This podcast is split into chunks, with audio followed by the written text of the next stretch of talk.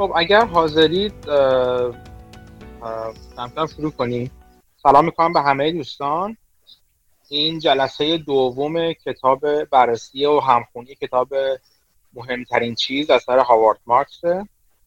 جلسه قبل که هفته قبل بود پنج فصل اول و مقدمه و مقدمه و اینا رو با هم دیگه خوندیم. دیدیم که هاوارد مارکس یه بک‌گراندی از هاوارد مارکس گرفتیم که کی هستش، چی فکر میکنه راجع به بازار، راجع به ریسک و چند تا موضوع دیگه. خیلی قسمت عمده‌ای از این کتاب حول ریسک میگذره، همونطور که جلسه قبل با هم دیگه حرف زدیم. این جلسه با پنج فصل دوم صحبتمون رو ادامه میدیم. بنا هم طبق جلسه پیش همینجوری هستش که یکی از دوستان حالا اگه یک فصل رو در عهده گرفته یا دو فصل رو به عهده گرفته، فصلایی که به عهده گرفته رو میگه، راجبشون صحبت میکنه و بعد اگر خواستیم بعد از هر فصل اگر سوالی چیزی بود از همون دوستمون که زحمت خوندن و توضیح اون فصل کشیده رو سوالامون میپرسیم، اگه لازم باشه گپی میزنیم راجبش، حرف میزنیم و میریم سراغ فصل بعد. بنا هم هستش که حالا فصل رو بین نیم ساعت، بین بیست دقیقه تا نیم ساعت بیشتر کشش ندیم. من خودم بزرگترین نقض کننده این قانون بودم تا حالا که همچنان عضویم. خب ندو اگه حاضری شروع کنیم. بله. خب منم سلام عرض میکنم، وقت بخیر میگم. فصل ششم از کتاب The Most Important Things هاوارد مارکس رو تحت عنوان شناسایی ریسک در موردش صحبت میکنم.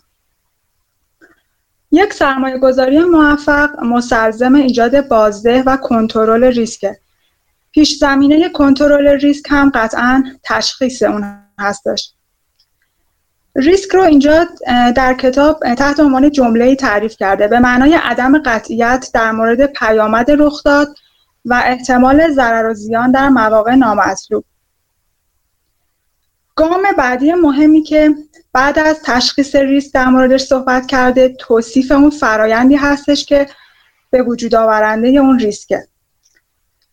نقطه آغاز شناسایی ریسک معمولاً زمانیه که سرمایه‌گذاران به اون توجه چندانی ندارن، با خوشبینی زیاد رفتار میکنن و در نتیجه زیادی برای دارایی معینی پول پرداخت میکنن. به عبارت دیگه ریسک بالا در درجه اول با قیمت‌های بالا همراهه. این گرونی بیش از حد میتونه مربوط به دارایی‌های شخصی باشه، مثل اوراق بهاداری که بیش از حد ارزش‌گذاری شدن، یا میتونه مربوط به کل مارکت باشه که مارکتی که تحت تاثیر جو سعودی قرار داره و بولیش هست به اصطلاح. هاوارد مارکس میگه بزرگترین ریسک ها ناشی از کیفیت پایین یا اون نوسانات بازار نیست، بلکه ناشی از زیادی گرون خریدنه. سرمایه گذاران ارزش مبنا ریسک بالا و بازدهی پایین رو دو روی یک سکه میدونن که هر دوی اونها از قیمت‌های بالا ناشی میشن. همونطور که کریستوفر دیویس میگه قیمت بالا هم ریسک رو افزایش میده و هم بازده رو کاهش میده. بنابراین آگاهی از رابطه بین قیمت و ارزش، چه حالا در مورد یه اوراق بهادار خاص باشه چه در مورد کل مارکت، یک عنصر ضروری در مواجهه موفقیت آمیز با ریسکه. به طور کلی ریسک زمانی بالا میره که بازارها انقدر در اوج هستن که قیمتها به جای منعکس کردن پاداشهای بالقوه‌ای که ازشون انتظار میره متضمن ضرر باشن. و نقطه آغاز مواجهه با این ریسک هم اینه که بتونیم اون رو شناسایی کنیم. توی تمام طول امتداد روند صعودی خط بازار سرمایه، افزایش بازده بالقوه احتمالی نشون دهنده ریسک افزایشی هستش که سرمایه گذار متحمل میشه. در واقع سرمایه گذار نمیتونه بدون متحمل شدن ریسک افزایشی روی بازده بیشتر برنامه ریزی کنه. اما توی یک نقطه ای از نوسانات پاندول بازار، اونجایی که مارکت صعودیه و برای مدتی همه چی به خوبی پیش رفته، مردم این واقعیت رو فراموش میکنن و ریسک اضافی رو میپذیرن و ادعا میکنن که رابطه خوبی با ریسک کردن دارن، بازده بیشتری میخوان و بیشتر این کار رو انجام میدن. حقیقت اینه که تحمل ریسک نقطه مقابل سرمایه گذاری موفقه. زمانی که مردم از ریسک بالا واهمه ای ندارن، ریسک بیشتری رو بدون در نظر گرفتن تاوانی که باید بپردازن میپذیرن. یه رابطه ساده و اجتناب ناپذیر وجود داره. اونم اینه که قیمت‌های خیلی بالا از روانشناسی سرمایه‌گذارها و زیادی خوشبین بودن اونها نشأت میگیره و این احساسات به غایت مثبت اونها هم از کمبود ریسک گریزی ناشی میشه. سرمایه‌گذارایی که نگرانی و ریسک گریزی کمی دارن، سهامی با قیمت‌ها یا ضریب درآمد بالا، ارنینگ ریشیو بالا رو یا مثلا ریال استیت املاکی با کپریت پایین رو میان میخرن یا شرکت‌های خصوصی با ضریب بالای ای بی آی تی دی ای رو خریداری میکنن. که خب این ضریب درسته که این ضریب در واقع درآمد رو قبل از کسر بهره و مالیات و استهلاک نشون میده و گرچه میتونه یه معیار مناسبی برای برآورد و مقایسه سودآوری شرکت‌ها باشه، اما توانایی‌های بالقوه یک شرکت در سرمایه‌گذاری رو نشون نمیده. در اینجا جمله داریم از کریستوفر دیویس که میگه یک قیاس خوب در این مورد مطالعاتی هستش که نشون میده توی ماشین‌های اس یو وی با اینکه بزرگتر و محکمتر ساخته شدن، تلفات رانندگی نسبت به اتومبیل‌های جمع و جور بیشتره. چرا؟ چون رانندگان اس یو وی معتقدن که در صورت تصادف در خطر نیستن و در نتیجه پرخطرتر رانندگی میکنن. در واقع احساس ایمنی تمایل به افزایش ریسک رو بالا میبره، در حالی که آگاهی از ریسک و آگاهانه رفتار کردن تمایل به ریسک رو کاهش میده. بنابراین یکی از مهمترین عناصر ایجاد کننده ریسک، باور سرمایه‌گذار به پایین بودن یا حتی نبودن ریسک هستش که میتونه منجر به افزایش قیمت‌ها بشه و با وجود پایین بودن بازه احتمالی همچنان سرمایه گذار رو ترغیب به اقدامات پر ریسک بکنه. به عنوان مثال بین سالهای دو هزار و پنج تا دو هزار و هفت همین باور به اینکه ریسک از بین رفته باعث افزایش قیمت‌ها تا حد ایجاد حباب در بازار و مشارکت سرمایه گذاران در فعالیت‌ها و پروژه‌هایی شد که بعداً معلوم شد بسیار ریسکی بوده. این فرایند در طول ادوار میتونه بازم تکرار بشه. هاوارد مارکس میگه باورهایی مثل این که ریسک وجود نداره یا چرخه‌های قبلی دیگه تکرار نمیشن، قوانین اقتصادی تعلیق شدن، این دست باورها باید به عنوان زنگ خطر در نظر گرفته بشه. هاوارد مارکس تعداد جمله را به عنوان جمله‌های فریبنده و پر ریسک بیان میکنه. مثلا یکی از اون جمله ها اینه که میشنویم که ریسک چرخه های اقتصادی با مدیریت بانک مرکزی کاهش پیدا کرده، یا مثلا ممکنه بشنویم که ریسک از حالت متمرکز خارج شده و در سراسر جهان پخش شده، گسترش پیدا کرده. یکی دیگه از جمله های فریبنده این میتونه باشه که اوراق بهادار و سندیکاها یا اتحادیه ها ریسک رو بین خودشون تقسیم میکنن و از تمرکز اون در بازار جلوگیری میکنن. جمله دیگه که ممکنه بشنویم اینه که ریسک برای سرمایه گذارایی که آستانه تحمل ریسک بالایی دارن کمتر خودش رو نشون میده. یا مثلا جمله دیگه که میگه اینه که ابرج یا اهرم به دلیل نرخ بهره و شرایط بدهی که برای وام گیرنده ایجاد میکنه ریسک پایینی داره.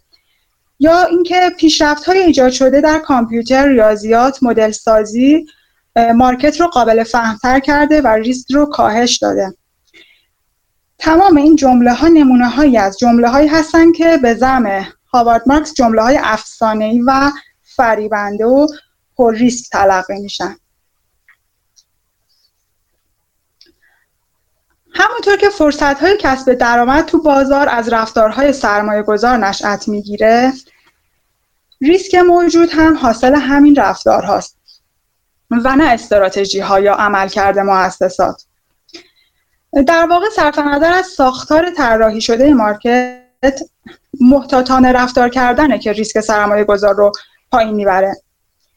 نکته مهم این که داستان‌هایی که در مورد حذف ریسک گفته میشه به ندرت واقعیت داره.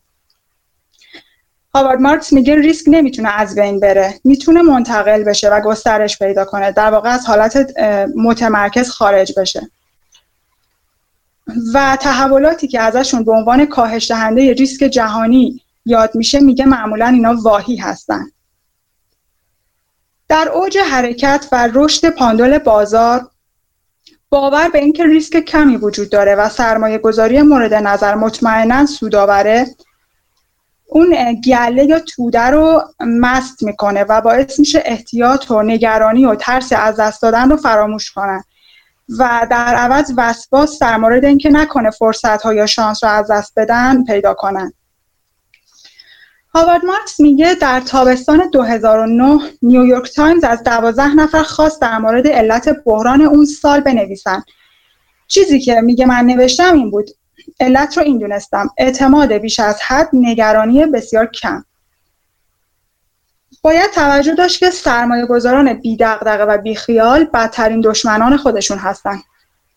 خصوصیت هایی مثل نگرانی، بی‌اعتمادی، شک و تردید و ریسک گریزی، اینا جلوی دریافت وام های پر ریسک توسط افراد، جلوی ایجاد بدهی های بالا برای شرکت ها، ساخته شدن پورتفولیو های بیش از حد متمرکز و اشتیاق زیاد به مشارکت تو طرح‌های اثبات نشده و مشکوک رو میگیره و باعث میشه سرمایه گذار پرسش و تحقیق کنه و محتاطانه تر عمل کنه.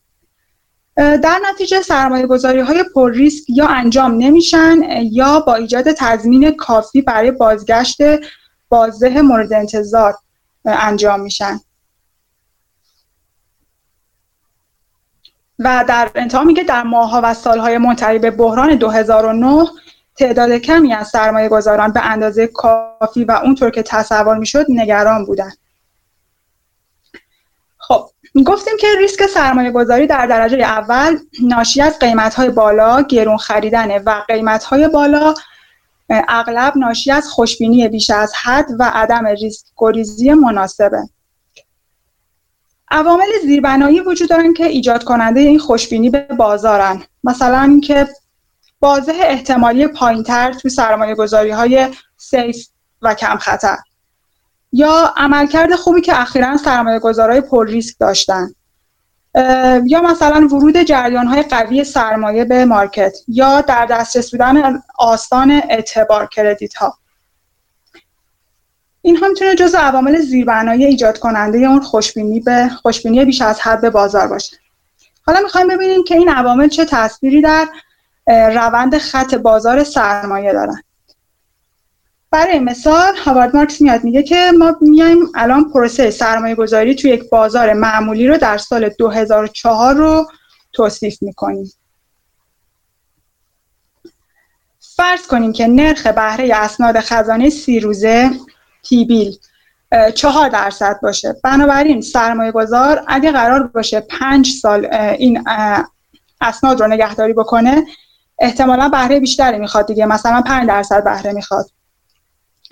حالا اگه بخواد اسناد خزانه ده سال خریداری کنه، باز هم بازده مورد انتظار بالاتر میره و مثلا میشه شش درصد. و به همین ترتیب برای تمدید تاریخ سررسید نرخ بالاتری رو درخواست میکنه و طبیعی هم هست، چرا که سرمایه گذار نگران افزایش ریسک قدرت خرید با افزایش زمان سررسید اوراقه. به طور کلی اصلا منحنی بازده ییلد کرو با افزایش طول عمر دارایی ها، هرچی بیشتر نگهداری کنیم اونها رو، شیبش به سمت بالا و صعودی خواهد شد.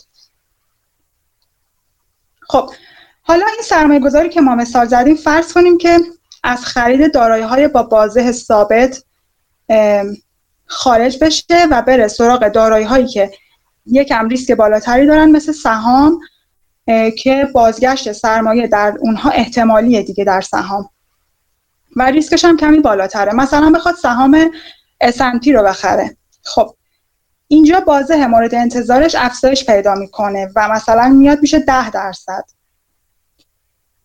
یا مثلا حالا باز ریسک رو یکم بالاتر ببریم، مثلا نزدک نمیخره مگر اینکه سیزده درصد بازه بگیره. به همین ترتیب هرچی موقعیت سرمایه گذاری پر ریسک تر باشه و عدم قطعیت بالاتری داشته باشه، بازده مورد انتظار سرمایه گذار بیشتره. مثلا ریسک رو باز بالاتر ببره، بخواد بره توی ریال استیت سرمایه گذاری کنه، املاک و مستقلات که نقد شوندگی و قطعیت پایین تری داره. بازم بازده بالاتری رو از سهام طلب میکنه، مثلا این بار پانزده درصد میخواد. بازم ریسک بالاتر بره، بخواد بره مثلا بدهی معوق یک شرکت رو بخره، این بار ممکنه بیست و پنج درصد بازده مورد انتظارش باشه. این رابطه بین افزایش بازده مورد انتظار و افزایش ریسک در یک نموداری نشون داده شده که من اینو الان تو گروه میفرستم. خب این نموداره که شیب خط رابطه بین افزایش بازده و ریسکه. البته باید در نظر داشته باشیم که توی مقاطع زمانی مختلف شرایط و الزاماتی که برای نمودار تاثیر میذارن میتونه شیب خط این نمودار ریسک ریترن رو تغییر بده. این شیب خط در واقع نشون دهنده میزان افزایش بازده مورد انتظار در برابر واحد افزایش ریسکه. خب ولی گفتیم تو مقاطع زمانی مختلف شرایط مختلف میتونن این شیب رو تغییر بدن. مثلا توی این مثالی که ما الان گفتیم در موردش صحبت کردیم، نرخ بازده بدون ریسک رو که گفتیم مربوط به اسناد خزانه است چهار درصد در نظر گرفتیم، در حالی که این نرخ چیزی نزدیک یک درصده. حالا اگه ما بیایم نقطه شروع یا اون نرخ بازده بدون ریسک رو یک درصد در نظر بگیریم، اون وقت این نمودار شیبش تغییر میکنه و مثلا نرخ بازده مورد انتظار اوراق قرضمون هم که هفت درصد بود کاهش پیدا میکنه، میشه پنج درصد. املاک و مستقلات که پانزده درصد بود هم کاهش پیدا میکنه، مثلا میشه هشت درصد. و به طور کلی شیب این نمودار کاهش پیدا میکنه و یک نمودار دیگه ای رو ما خواهیم داشت که الان اونم من تو گروه قرار میدم. پس میبینیم که عوامل مختلف و شرایط زمانی میتونن شیب این نمودار رو تغییر بدن. توی نمودار دوم شیب کمتر شده و نمودار فلت مسطح تر شده. عوامل مختلفی مثل رفتارهای پر ریسک سرمایه‌گذاران، استفاده زیاد از اهرم‌های لورج ها و تقاضاهای زیاد سرمایه‌گذاری که قیمت‌ها رو باد میکنن و بازده احتمالی رو پایین میارن، میتونن باعث کاهش شیب این خط نمودار ریسک ریترن بشن و یه محیط پر ریسکی رو ایجاد بکنن. قسمت بعدی میگه که ریسک برای سرمایه گذاران بسیار مهمه و از آنجایی که زود گذر و غیر قابل اندازه گیریه، تشخیص اون سخته، مخصوصا اگر احساسات هم بر بازار حاکم بشه. اما ما باید بتونیم اونو شناسایی کنیم. در ادامه هاوارد مارکس گریزی میزنه به سال دو هزار و هفت و در مورد محیط سرمایه گذاری و وضعیت ریسک موجود در اون سال هم برای ما صحبت میکنه. میگه فرض کنید الان اواسط دو هزار و هفت، شرایط این شکلیه که ترس و بدبینی و ریسک گریزی به پایین ترین سطح خودش رسیده، توی دوره خوشبینی هستیم که اعتماد جایگزین بی‌اعتمادی شده، اشتیاق جایگزین تعلل و درنگ شده، چرخه ها با قدرت در حال حرکت صعودی، قیمت ها بالا و پر ریسک، اکثر مردم تمایل به سرمایه گذاری های پر ریسک دارن و عدم توجه به سرمایه گذاری های سیف به خاطر بازده کمی که دارن و پذیرش موقعیت های پر ریسک، شیب نمودار ریسک ریترن رو هم پایین آورده و به سمت فلت شدن داره پیش میره. فورسلرهای خیلی کمی در مارکت وجود داره، دارایی‌های کمی هستن که مردم تمایل به فروش و رد کردن اونها داشته باشن و در نتیجه شرایط شکلیه که هیچ بخشی از مارکت خالی از جمعیت و زیر قیمت نیستش. خب میگه حالا شما با همچین شرایطی موافقید یا مخالف؟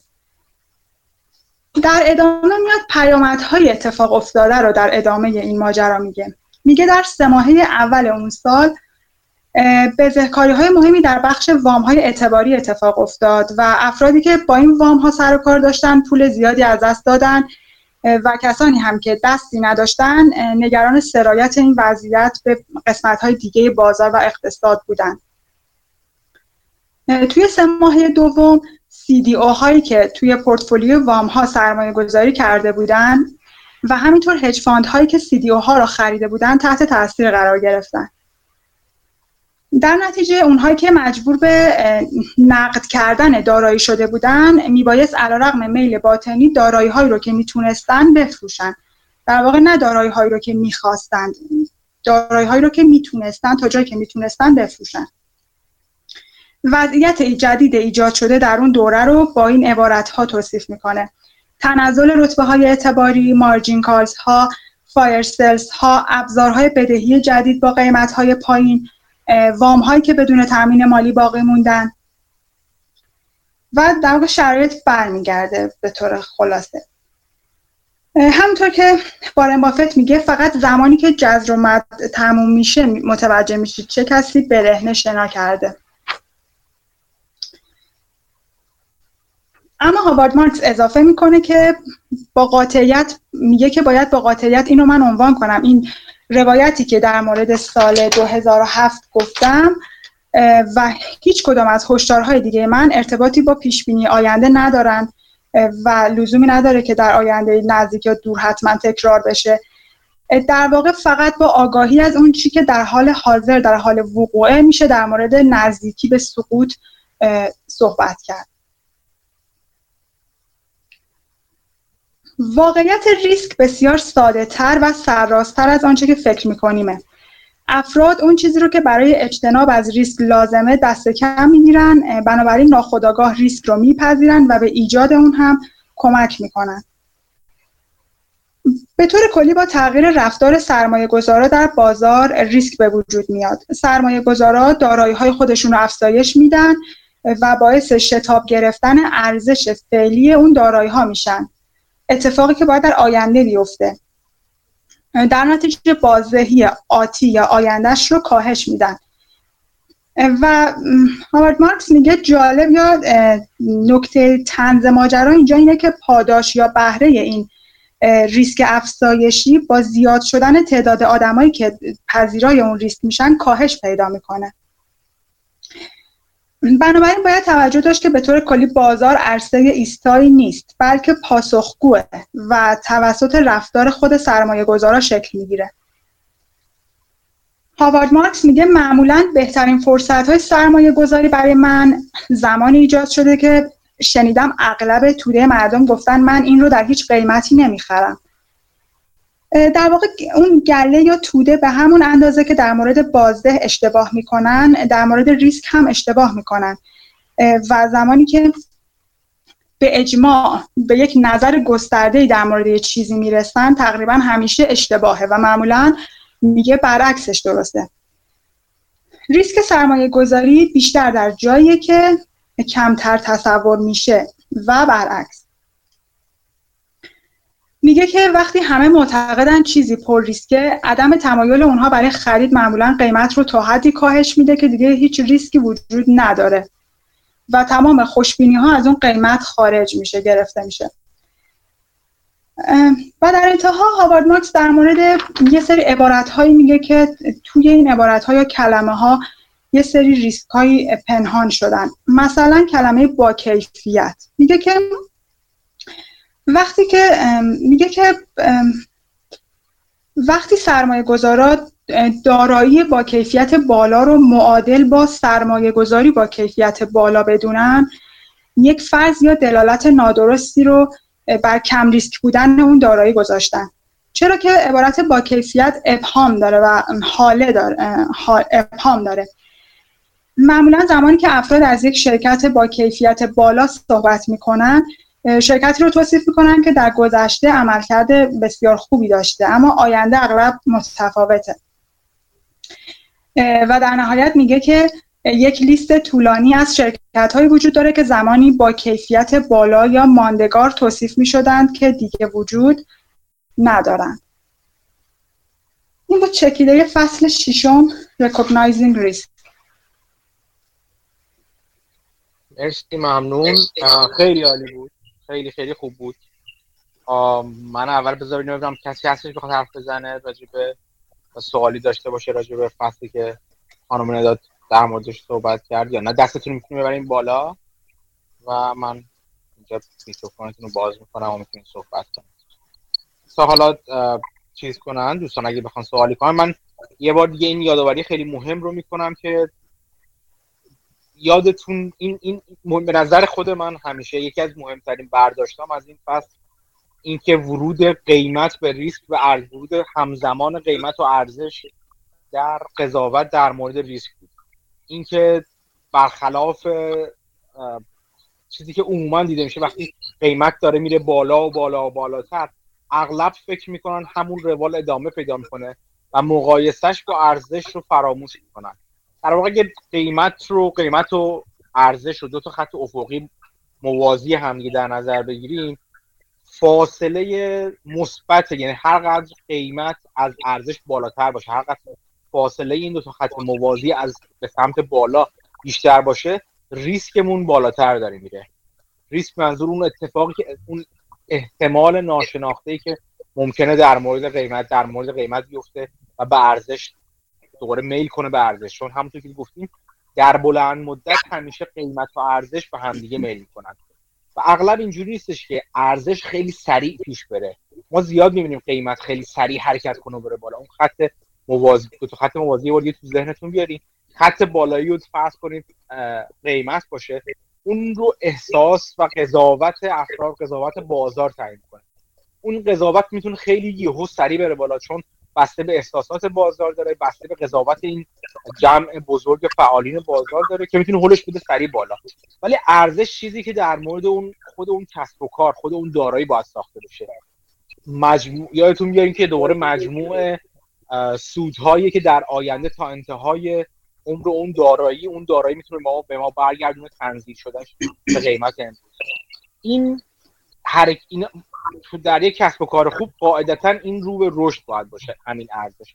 ولی یک کسب و کار یک چیز واقعیه، یک چیز واقعی برخلاف احساسات جمع خیلی نمیتونه سریع پیش بره حرکت کنه به سمت بالا یا به سمت پایین، مگه در مواقع خاص، مثلا مخصوصا به سمت بالا خیلی نمیتونه یهو حرکت کنه.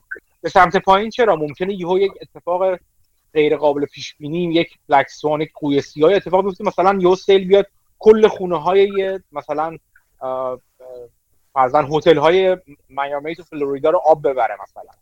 این یه اتفاق رو به پایین که اغلب میتونه اتفاق بیفته، ولی یهو نمیتونه، خیلی کمتر، نه اینکه نمیشه، خیلی کمتر ممکنه اتفاق رو به بالای یهو ناگهانی اتفاق بیفته.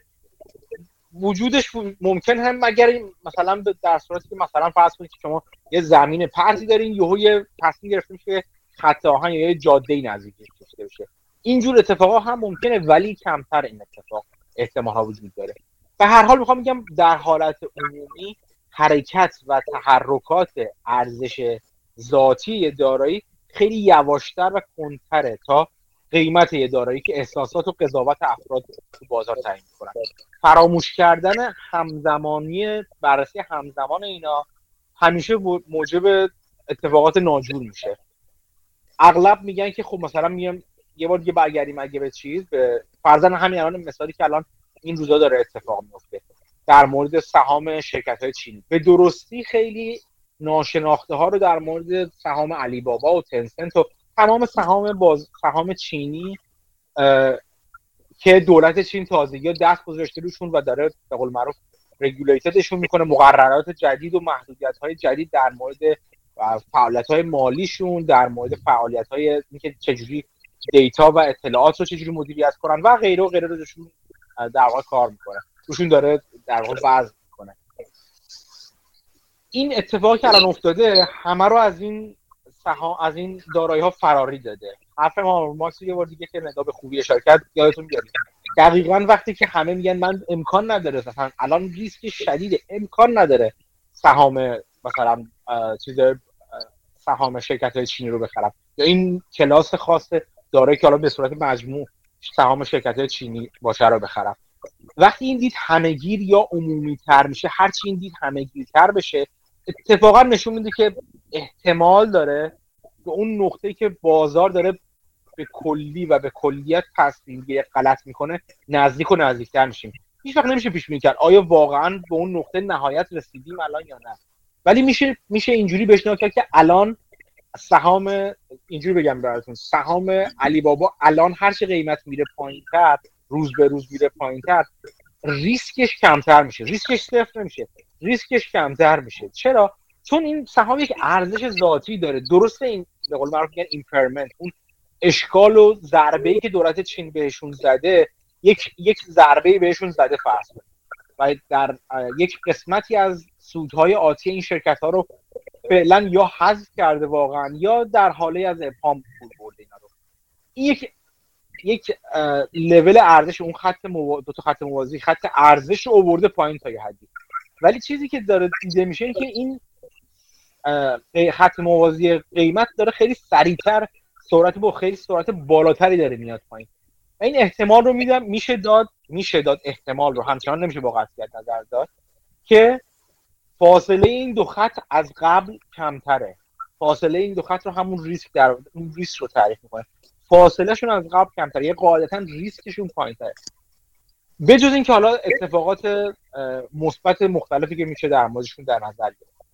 این همزمانی قیمت و ارزش رو اغلب در زمانهای خیلی خوب و خیلی بد بازار فراموش میکنه، فعالین بازار سرمایه‌گذار رو فراموش میکنه و اتفاقا جایی که میشه جلوی ضرر رو گرفت یا سود سود زیادی گرفت، جایی که بازار یکی از مهمترین پایه‌های در واقع سرمایه‌گذاری که قیمت و ارزش رابطه این دو تا باشن رو فراموش میکنن. اینو فراموش نکنید و سعی کنید که بیشتر و بیشتر بهش فکر کنید. آرش میخواد راجع به یه چیزی حرف بزنه. بگو آرش. روز همگی بخیر. ممنون از توضیح خوبتون درباره فصل. من در مورد ریسک سال کلی داشتم. اونم اینه که همینجا وقتی میبینم به صورت یه مفهوم فقط اشاره میشه که خب مفهومش قابل درکه، ولی هیچ جا من نمیبینم روش بتونه عدد بگذاره، بگه مثلا ریسکش پنج شیش یه یه کوانتیفای بکنه. الان که توضیح دادید که فاصله قیمت تا ارزش، خب این میتونه یه عدد گذاری چی میگن کوانتیفای کردنش باشه، ولی غیر از اینم آیا روش‌های دیگه هست که بشه ریسکو آدم بهش یه عدد بده بتونه مقایسه بکنه؟ نه، فقط یه مفهومی که باید تو ذهن داشته باشیم که ریسک وجود داره به خاطر عدم قطعیت و این این بحثا. بنا این نظر شخصی منه که نمیشه کوانتیفایش کرد. این که دارم دارم میگم فاصله این دو تاست، یادتون نره که ارزشی که من تخمین میزنم برای دارایی با ارزشی که شما تخمین میزنید برای داری متفاوته. چرا متفاوته؟ چون گفتم اگر باز برگردیم به تعریف ارزش، مجموع سودهای تنزیل شده، سودهایی که یک دارایی تا انتهای عمر خودش در دست ما به ما برمیگردونه، این میشه ارزشش. خب این که من و شما آینده رو چجوری ببینیم، که ببینیم اون آینده، اون سودهای آینده چجوری خواهد بود و چجوری تنزیلش کنیم، با چی تنزیلش کنیم. حتی اگه در مورد تنزیل نظر درستی داشتیم، تنزیل منظوری که ارزش امروزی شده اون سودهای آینده رو حساب کنیم. حتی اگه در مورد نرخ تنزیل در واقع دیسکانت ریت با هم دیگه توافق داشته باشیم، این که من و شما سود آینده رو چجوری می‌بینیم با هم دیگه متفاوته. بنابراین ارزش ذاتی که من تخمین میزنم با ارزش ذاتی شما تخمین میزنی یا اصلا خود من میتونم تخمین بزنم متفاوته، یک رنج رو داره، یک بازه رو داره. به همین دلیل ریسکی که من می‌بینم توی دارایی با ریسکی که شما می‌بینین با ریسکی که یکی دیگه می‌بینه فرق می‌کنه. اون مارجین آف سیفتی، تمام اساره مارجین آف سیفتی یا حاشیه امنیت که بن گراهام، وارن بافت، کسی مثل سف کلارمن اینا صحبت کردن راجبش، از همینجا میاد. اگر ما اونقدر بتونیم ارزش رو بالاتر از قیمت بدونیم، اونقدر که حتی احتمالات خطای بیشتری بیشتری از ما رو حذف کنه، عدم توافق من و شما سر دارایی‌های آینده رو باز هم تو خوش لحاظ کرده باشه و با همه اون در واقع بدبینی‌ها یک دارایی رو پیدا کنیم که ارزش تخمین زدمون براش بالاتر از قیمت فعلی هست، میتونیم بگیم اون حاشیه امنیت به ما این اجازه رو میده که هر دومون بتونیم این دارایی رو بخریم. اینکه چه اتفاقی میفته در آینده باز متفاوته. ممکنه ما سودهای متفاوتی بگیریم، ممکنه طبق تخمینمون در مثلا تو پنج سال آینده سود با, با, با اساس همون تخ... تخمین ریسک و ریترن و اینا یک سود مثلا بیست درصدی رو تخمین باشیم، ولی یک سود ده درصدی رو بگیریم، چون باز هم حاشیه امنیت حاشیه امنیت معنیش هم یک حاشیه است، یک نقطه امنیت است. از نظر من واقعا نمیشه ریسک رو عدد گذاری و کوانتیفای کرد. میشه کاری که آکادمیا و دانشگاهی‌ها کردن این که به جاش یک پراکسی، به جاش یک نماینده رو در نظر گرفتن. مثلا اومدن گفتن که هم چیزی که بارها بحث شده تو گروه دیگه در مورد بتا صحبت شده، این که نسبت به بازار چقدر ریسک ما تلاطم داره و چقدر مثلا در گذشته اونم در گذشته چقدر تلاطم داشته دارایی ما نسبت به بازار چقدر تلاطم داشته. همه اینا واپسنگر و گذشته‌نگر هستن که مجبورم باشن، چون هیچ کس از آینده خبر نداره چه جوره چقدر اتفاق میفته. اصلا دلیل این که سرمایه‌گذاران ارزش مبنا ولیو اینوسترها میان حاشیه امنیت یا مارجین آف سیفتی میخوان به خاطر اینکه نمیدونیم ما چه اتفاقی میفته، نمیتونیم کوانتیفای کنیم. میتونیم بگیم انقدر این بازار بدبین شده راجع به دارایی یا انقدر زیادی خوش میشده که حاشیه امنیت منفی یا مثبت داره و این حاشیه امنیت انقدر بزرگ است که باعث میشه ما طرف دارایی خیلی با شوق بریم یا نریم. از نظر من کوانتیفیکیشن یا عددگذاری و عددگذاری روی ریسک ممکن نیست و خیلی هم مفید نیستش. خیلی میگم چون بالاخره بله کسایی که مثلا میان والتیلیتی یا تلاطم یا بتا چیزای مختلف رو میگن از گذشته، فرضشون بر این هستش که اون چیزی که در گذشته اتفاق افتاده در آینده هم اتفاق میفته. جدا از اینکه در گذشته تو چه بازه زمانی اتفاق افتاده، انتظار داریم تو چه بازه زمانی از آینده اتفاق بیفته، این سوال خیلی بزرگی است که بازم تو گروه چندین بار بحث شده. من فایده خیلی زیادی نمیبینم براش برای این این تخمین. یک فایده میبینم اینکه بفهم که بازار، چون مثلا فرضاً اگر بحثای آپشن رو در آپشنی که توی گروه توی یوتیوب گذاشتم نگاه کرده باشین، یک قسمتی از قیمت گذاری مهم... قسمت مهمی از قیمت گذاری آپشن ها که یک دارایی هستش، یک اسست هستش، بر اساس همین والتیلیتی گذشته است، بر اساس تلاطم های گذشته است. یک عددی رو بر... یک ریسکی ریسکی رو با توجه به اون چه در مورد دارایی اتفاق افتاده در نظر میگیرن. خب به فرض اینکه این درست باشه، به من میتونه نشون بده که خیلی خوب بازار احتمالاً داره چه جوری داره آینده رو نگاه میکنه و چه پیش بینی از آینده میکنه. به من این این فایده رو دارن. ولی اینکه خود من آیا اون در مورد اون داره، اگه منو بزنن توی جزیره مثلا میگن اون دارایی مال تو تا آخر عمرم دیگه مال تو، اصلا مهم نیست برای ما که چه میدونم بازار تو هیچ حق نداری فلان دارایی رو بفروشی وقتی خریدی. خب برای من اهمیتی نداره دیگه نظر بازار. برای این این از از دست من خارج میشه، مگر اینکه فقط به سود به سودهای نقدی همون ارزش ذاتی فکر کنن. این تنها فایده که از نظر من میتونه داشته باشه. به جز اینکه این این اشکال رو هم داره نگاه واپسنگر، اینکه حتی اگر درست باشه، فرض کنیم ما حتی حتی اگر در آینده برای من تعیین کنه که به درستی اصلا فلان فلان چیزی که والتیلیتی دارایی که والتیلیتی یا تلاطمش فلان قدر هست، فرض کنیم که در آینده مثلا همون قدر باشه، خیلی هم عالی، اصلا پیش بینی هم درست باشه. خب باز تنها چیزی که برای من داره، اگر من برام مهم نباشه والتیلیتی، اگر به عنوان یک مالک به اون دار... مالک ابدی به اون دارایی نگاه کنم، خب برام مهمه که چه اتفاقی در مورد سودهایی که از پولی که از اون دارایی در میارم و سودهایی که بهم میده نگاه کنم بهش. یک دو حتی اگه والتی والتی بالاتر باشه چه بهتر، چون اگر من تو... بتونم تو نقطه‌های پایین و تو نقطه‌هایی که ارزون میشه از نظر من بخرمش، به من والتیلیتی بالای اجازه رو میده که اتفاقا بتونم یه وقتی از خوشبینی زیادی بازار استفاده کنم و تو اوج‌های بازار بفروشمش. پس والتیلیتی تنها برای من نه تنها بده، میتونه باعث خوب هم باشه اگه من میتونم بتونم بفهمم کجا سوار بازار بشم. ولی ولی برای خود من اگر خودم رو مالک ابدی اون دارایی فرض کنم، تأثیری نداره واقعا. به همه این دلایل میخوام بگم که نگاه واپسنگر به ریسک و عدد گذاری به ریسک چندان فایده‌ای نداره مگه برای سوء استفاده. برای من سرمایه‌گذار ارزش مبنا به درد سوء استفاده از بقیه کسانی که به اون مدل باور دارن میخوره. یه مثال بزنم، فرض کنید شما یک فرض کنید حالا چیز نمی‌کنم، فرض کنید راجع به یک خرافه‌ای من تو بازار فرض کنید فرض کنید داره صحبت میشه. مثلا چه جوری؟ مثلا فرض کنید یک کلیسا، یه مسجد، یه, یه دینی اومده که یک دین هست راجع به یک موجودی به اسم خدا صحبت میکنه. خب این خرافه اگر همه همه پذیر بشه تو دنیا، به من که به این خرافه باور ندارم این اجازه رو میده که از باورمندان اون خرافه سوء استفاده کنم، چون برخلاف اونا مثلا میگن ببخش، خب میگم خب بیا من به من ببخشی. خودمو تو موقعیت استفاده کننده اون از اون تمایلات اون گروه قرار میدم. چه میدونم اصلا میرم وای میستم، اصلا اگر اگر من جای سرمایه گذاران چیز باشم، سرمایه گذاران ارزش مبلغ باشم، میرم دست میدم، میشم خودم روحانی و آخوند و کاهن اون خرافه جدید میشم.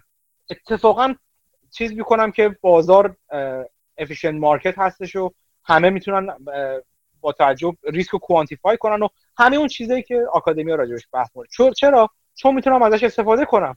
هر چی جمع کثیر کثیری به این موضوع باورش بشن، برای من جای استفاده ازش بیشتر و بیشتر فراهم میشه. همه اینا در واقع روده درازی من جوابش این است که به نظر من نه، نمیشه کوانتیفای کرد.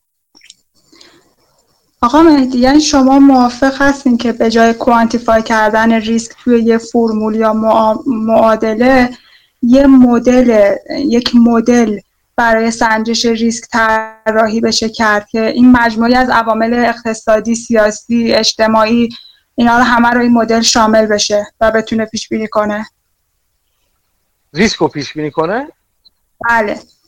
دیگه نمیشه دیگه، همه حرف من میشه نمیشه دیگه.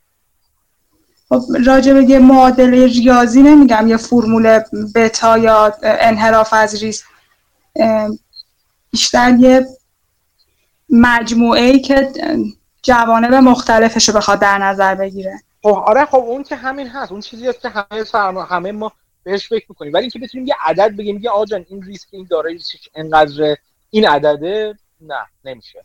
ولی خب بح... میشه به ما یک همون چیزی که هاوارد مارکس میگه، اگه همون چیزی خودتون شما خلاصه گفتین، تو یک مثلا این نبض دست شما رو نبض بازاره، ببینیم که بازار چی داره میگه.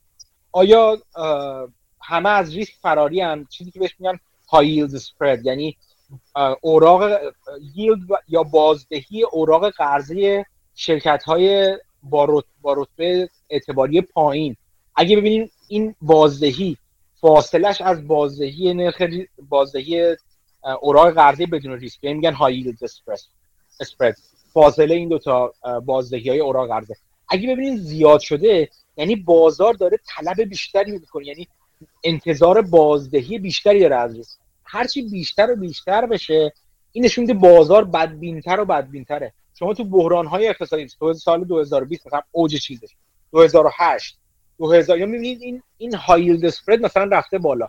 این یک معیاری است بگیم خب این عدد عدد این ییلد اسپرد عددشه، ولی به شما یک چیز کیفی میده نه کمی، که ببینین نبض بازار به شما چی رو میگه.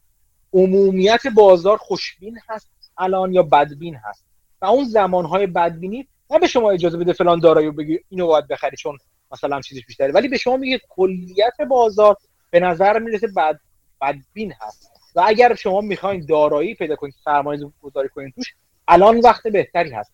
نمیتونیم بفهمین این دارایی خوبه یا اون دارایی لزوما فقط با این چیز کیفی. میتونیم بفهمین کلا بازار چه جوری هستش. یعنی چی میگم؟ یعنی به شما این هاورماس هم نمیگه دیگه، همون حرفایی که تو بازار داره میشه، من حاضر نیستم فلان داراییو به هیچ قیمتی بخرم، یا مثلا قیمت میره بالا، این کیفیت این برعکسه، کیفیت این شرکت خیلی بالاست، کیفیت مثلا سهام زوم خیلی بالا هست، شرکت کیفیت تسلا تسلا فلان کار میکنه. وقتی اصلا ب... کسی از ارزش حرف نمیزنه، کسی از این مدل از ارزش ذاتی، از این سودهایی که قراره در آینده بده به صورت عددی حرف میزنه، میشونیم میفهمیم که خب نگم میگم لزوما اون الان سقوط میکنه ریسکش بالاست، ولی میشه فهمید بازار به نظر میرسه که زیادی خوشبین شده یا عموم بازار به فلان چیز خوشبین هستن. به شما یک چیز کیفی میده که کدووری داره حرکت میکنه بازار. بله. ام یه دوستان من دیدم یکی از دوستان دستش بود بالا که من فرصت نکردم چیز کنم، کیوان بود. آره بگو کیوان. من خواستم در مورد همین ولاتیلیتی و ریسکش صحبت کنم که چپتر فصل چهار کتاب چطوری مثل وارن بافت و بنجامین گرام فکر کنیم میگه، در مورد همین صحبت میکنه دقیقاً. بعد میاد میگه باید ببینیم که چیا ولاتیلیتی رو درست میکنن، این نوسانش رو که چی درست میکنه.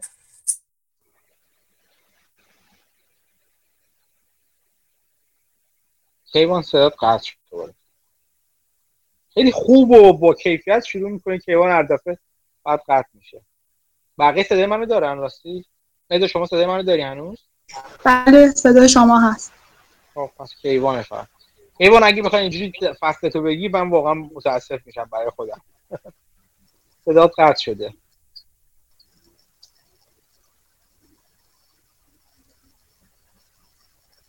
متاسفانه صدای کیوان قطع شد. خب حالا اگه سوال دیگه نیست من فعلا از کیوان میخوام که یه فکری به حال جاش بکنه و کانکشنش بکنه، چون خطرناک میشه موقعی که بخواد بحث رو اجرا کنه. امیدوارم که اون موقع این اتفاق پیش نیاد. نفر بعدی مجید هست که قرار فصل هفت و هشت رو توضیح بده. بذار مجید دستش بلند کرد. شد شد. خب من کیوانم با اجازت که من فعلا میوتت میکنم. ممنون ندا خانم، خیلی عالی بود، من خودم خیلی استفاده کردم، امیدوارم دوستان دیگه هم استفاده کرده باشن. بریم سراغ بحث خیلی خوبم شد، اتفاقا خوب بود، خیلی عالی بود. بریم پیش مجید. مجید بفرمایید.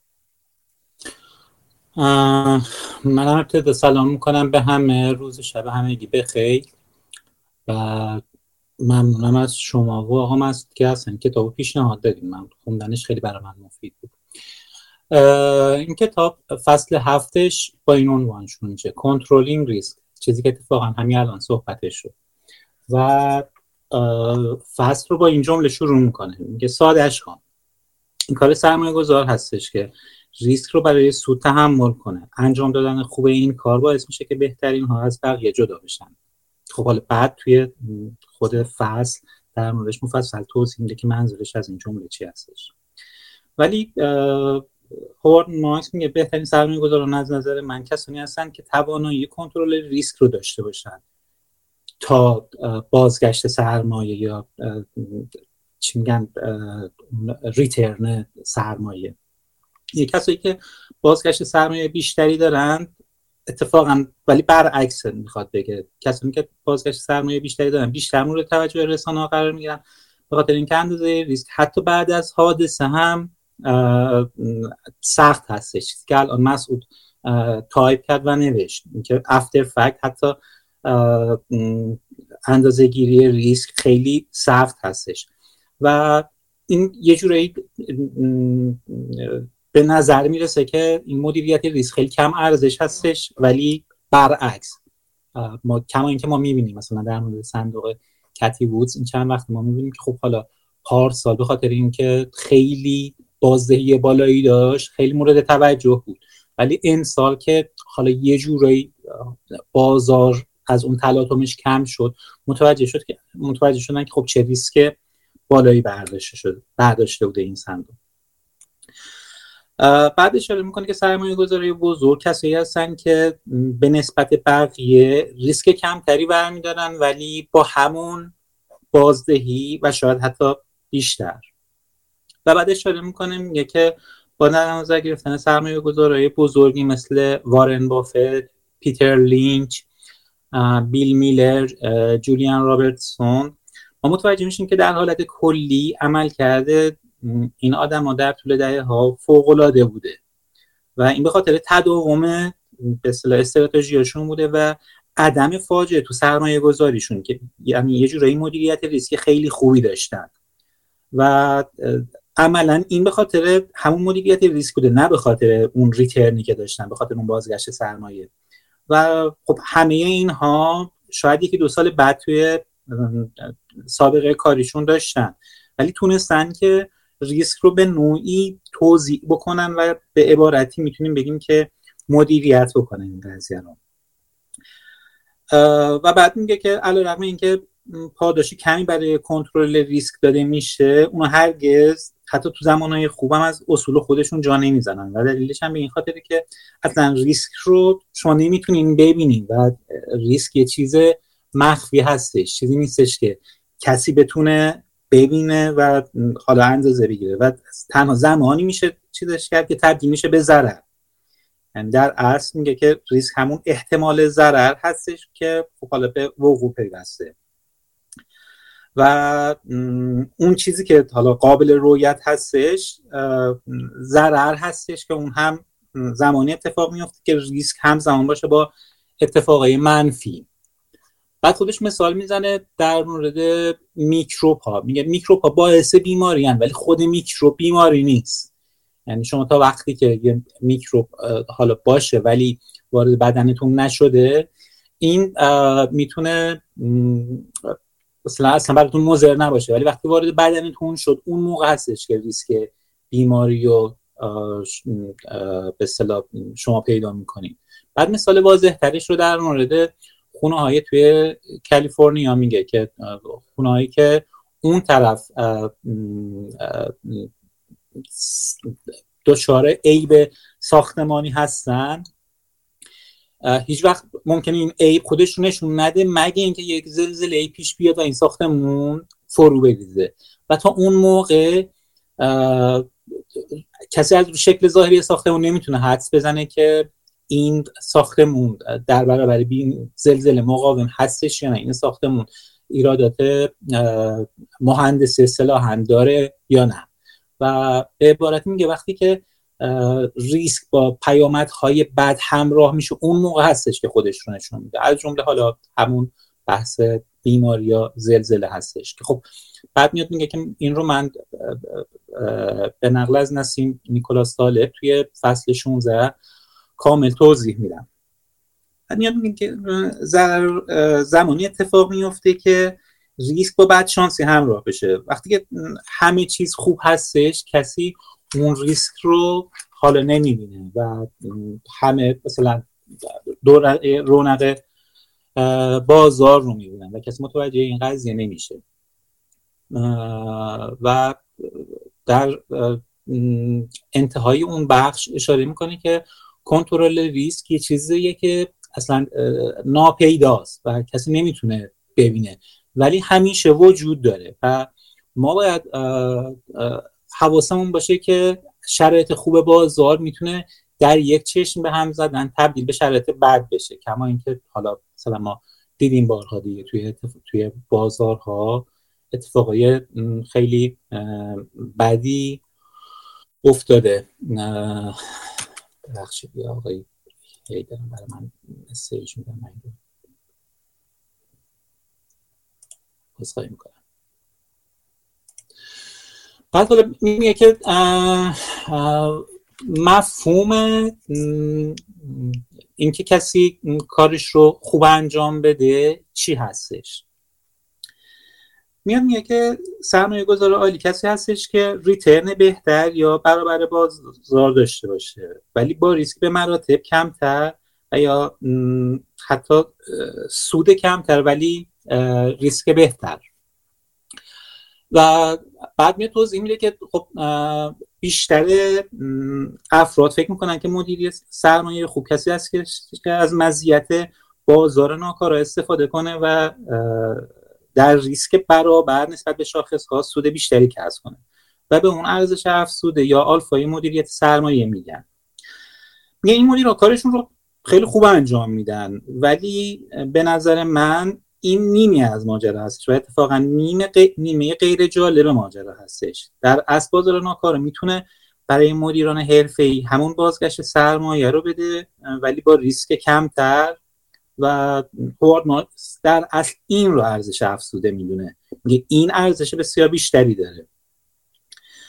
و بعد اشاره میکنه که پایین آوردن ریسک‌های بنیادی میتونه باعث پایه‌گذاری سودهای هنگفت تو تجربه سرمایه گذاری بشه و میگه این باید توجه خیلی زیادی بهش بشه. و خب حالا توی شکلی که الان من اینجا براتون میذارم اشاره میکنه که خب من چیزش رو براتون بذارم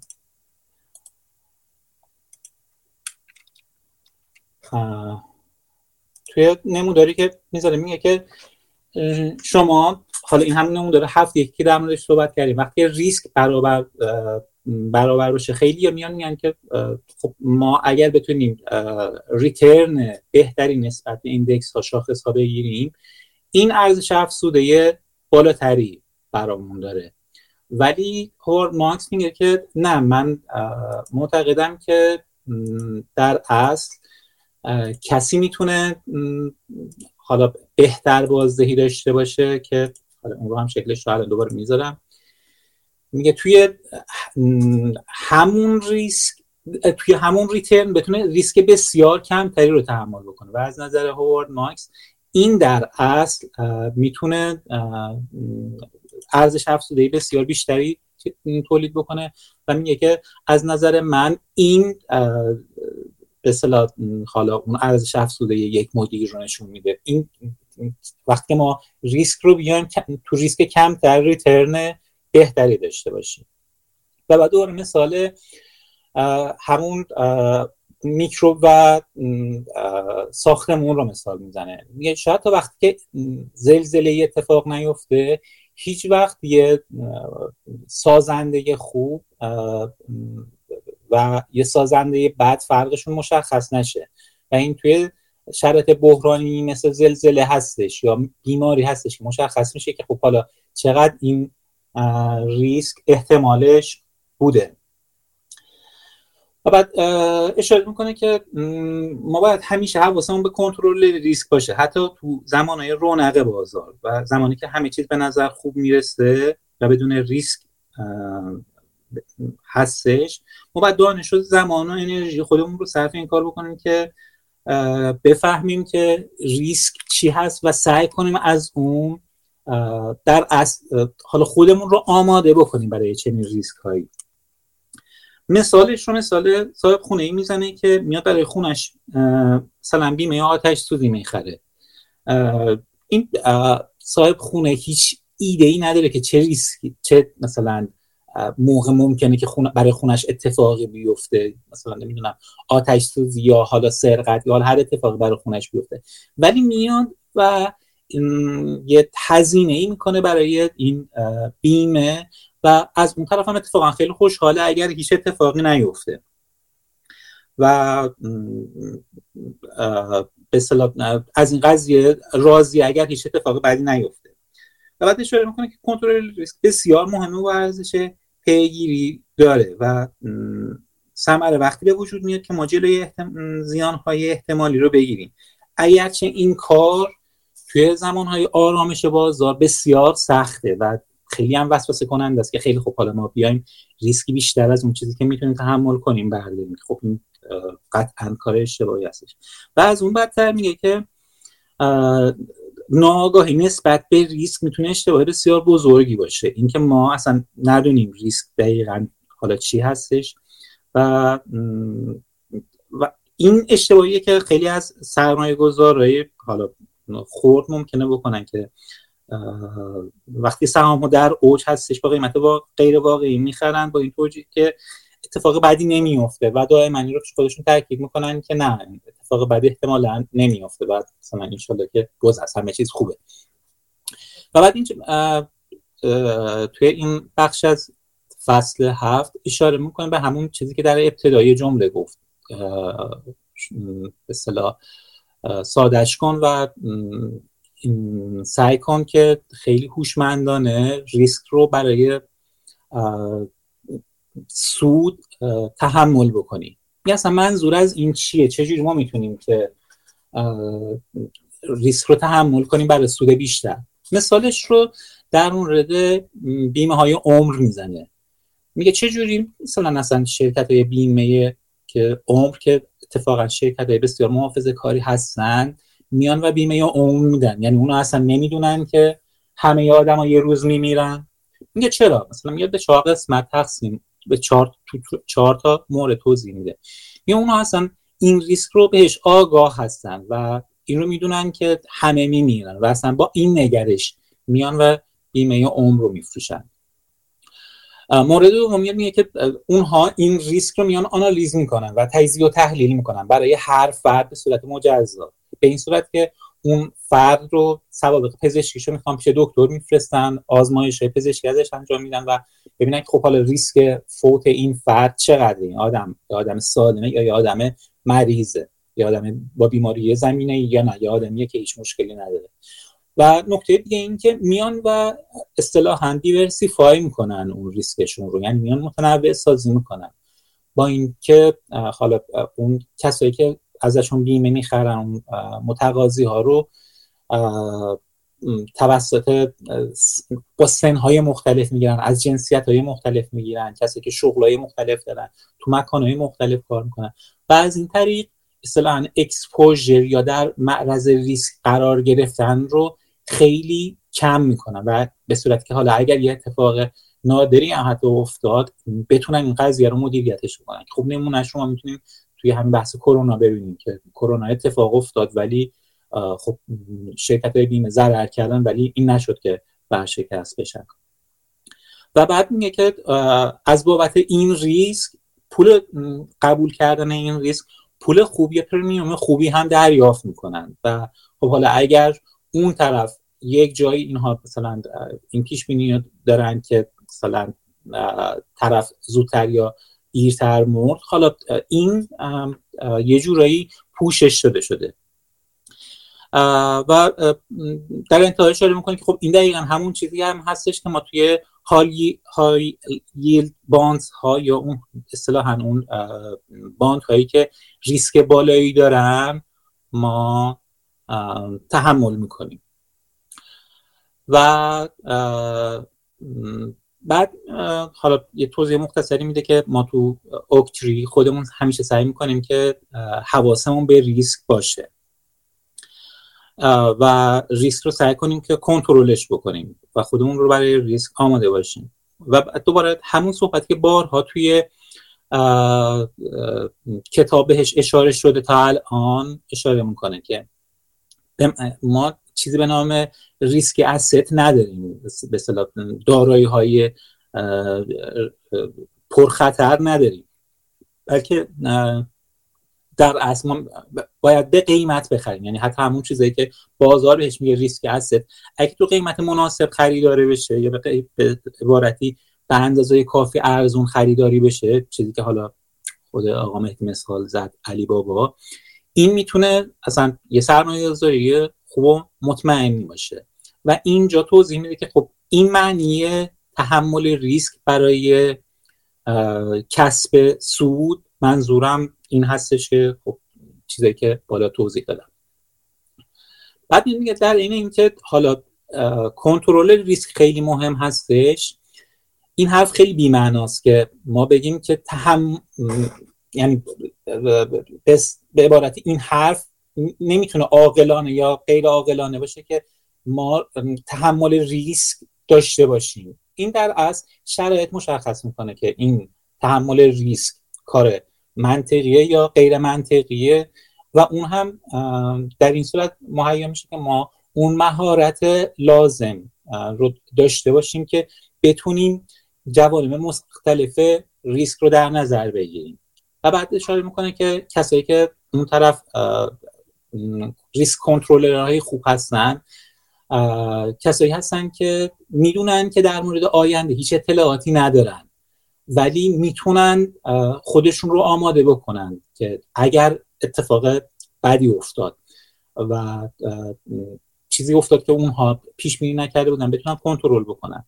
و خب میاد اشاره میکنه که تلاطم بازار اگرچه خیلی تلاطم شدید خیلی کم هستش تو بازار ولی این میتونه خیلی اصطلاحاً کشنده باشه برای یک سرمایه‌گذار، به خصوص وقتی که با افزایش لورج همراه باشه و ما باید از این جلوگیری کنیم. حالا می‌بینید این رو به نقل از نسیم نیکولاس طالب توی کتاب فولد بای رندومنس یا فریفته با تصادف میاد یه مثالی از اون کتاب میاره.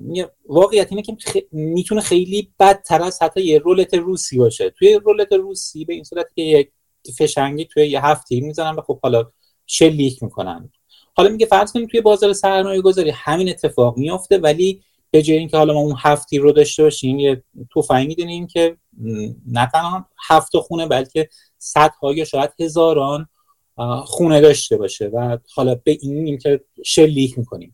ممکنه که یه, یه نفر بگه خیلی خب بعد از مثلا ده بیست بار شلیک کردم وقتی میبینی که خب حالا اتفاقی نیفتاد بگه خب این یه پیامد خیلی لو ریسکه و مثلا ریسک زیادی نداره، ولی واقعیت اینه که حتی اگر یکی از اون خونه ها توش فشنگ باشه، با اون شلیک اصطلاحاً میتونه کشنده باشه و طرف را از پا در بیاره و این هم به این صورت، یعنی اگر ما یه همچین ریسکی رو قبول بکنیم میتونه اینقدر کشنده باشه.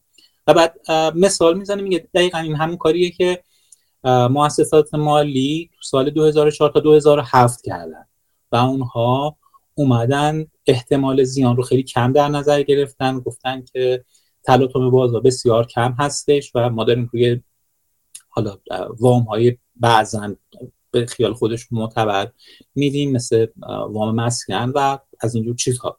میگه حالا ما با دید به گذشته میتونیم بگیم که اصلا این کار اونها عاقلانه نبوده و اونا باید این پتانسیل ریسک رو در نظر میگرفتن و خب اصلا مشخص بود وقتی که قیمت همینجوری داره میره بالا بالاخره یک جایی این قیمت ها متوقف میشه و به اصطلاح اون وام گیرنده ها اصطلاحاً نکول میکنن از باز پرداخت وام هاشون و این باعث مشکل میشه. ولی میگه این واقعیت اینه که این افتر فکت هستش، این بعد از وقوع ماجرا هستش، ما باید ببینیم که قبلش اینها چجوری در نظر میگرفتن. میگه ما بخوایم در نظر بگیریم که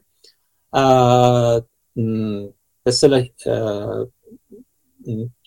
بدترین فرض ممکن رو در نظر بگیریم، میگه از نظر من این اصلا یه کلمه یه فرض بدترین سناریوی ممکن یا بدترین حالت ممکن، این یه فرض غیر یه کلمه یه خیلی چی میگم منطقی نیست، به خاطر اینکه اگر هر بیزینسی بخواد خودش رو بر اساس فرض بدترین سناریو در نظر بگیره، بدترین حالت ممکن در نظر بگیره، اصلا نمیتونه کار بکنه.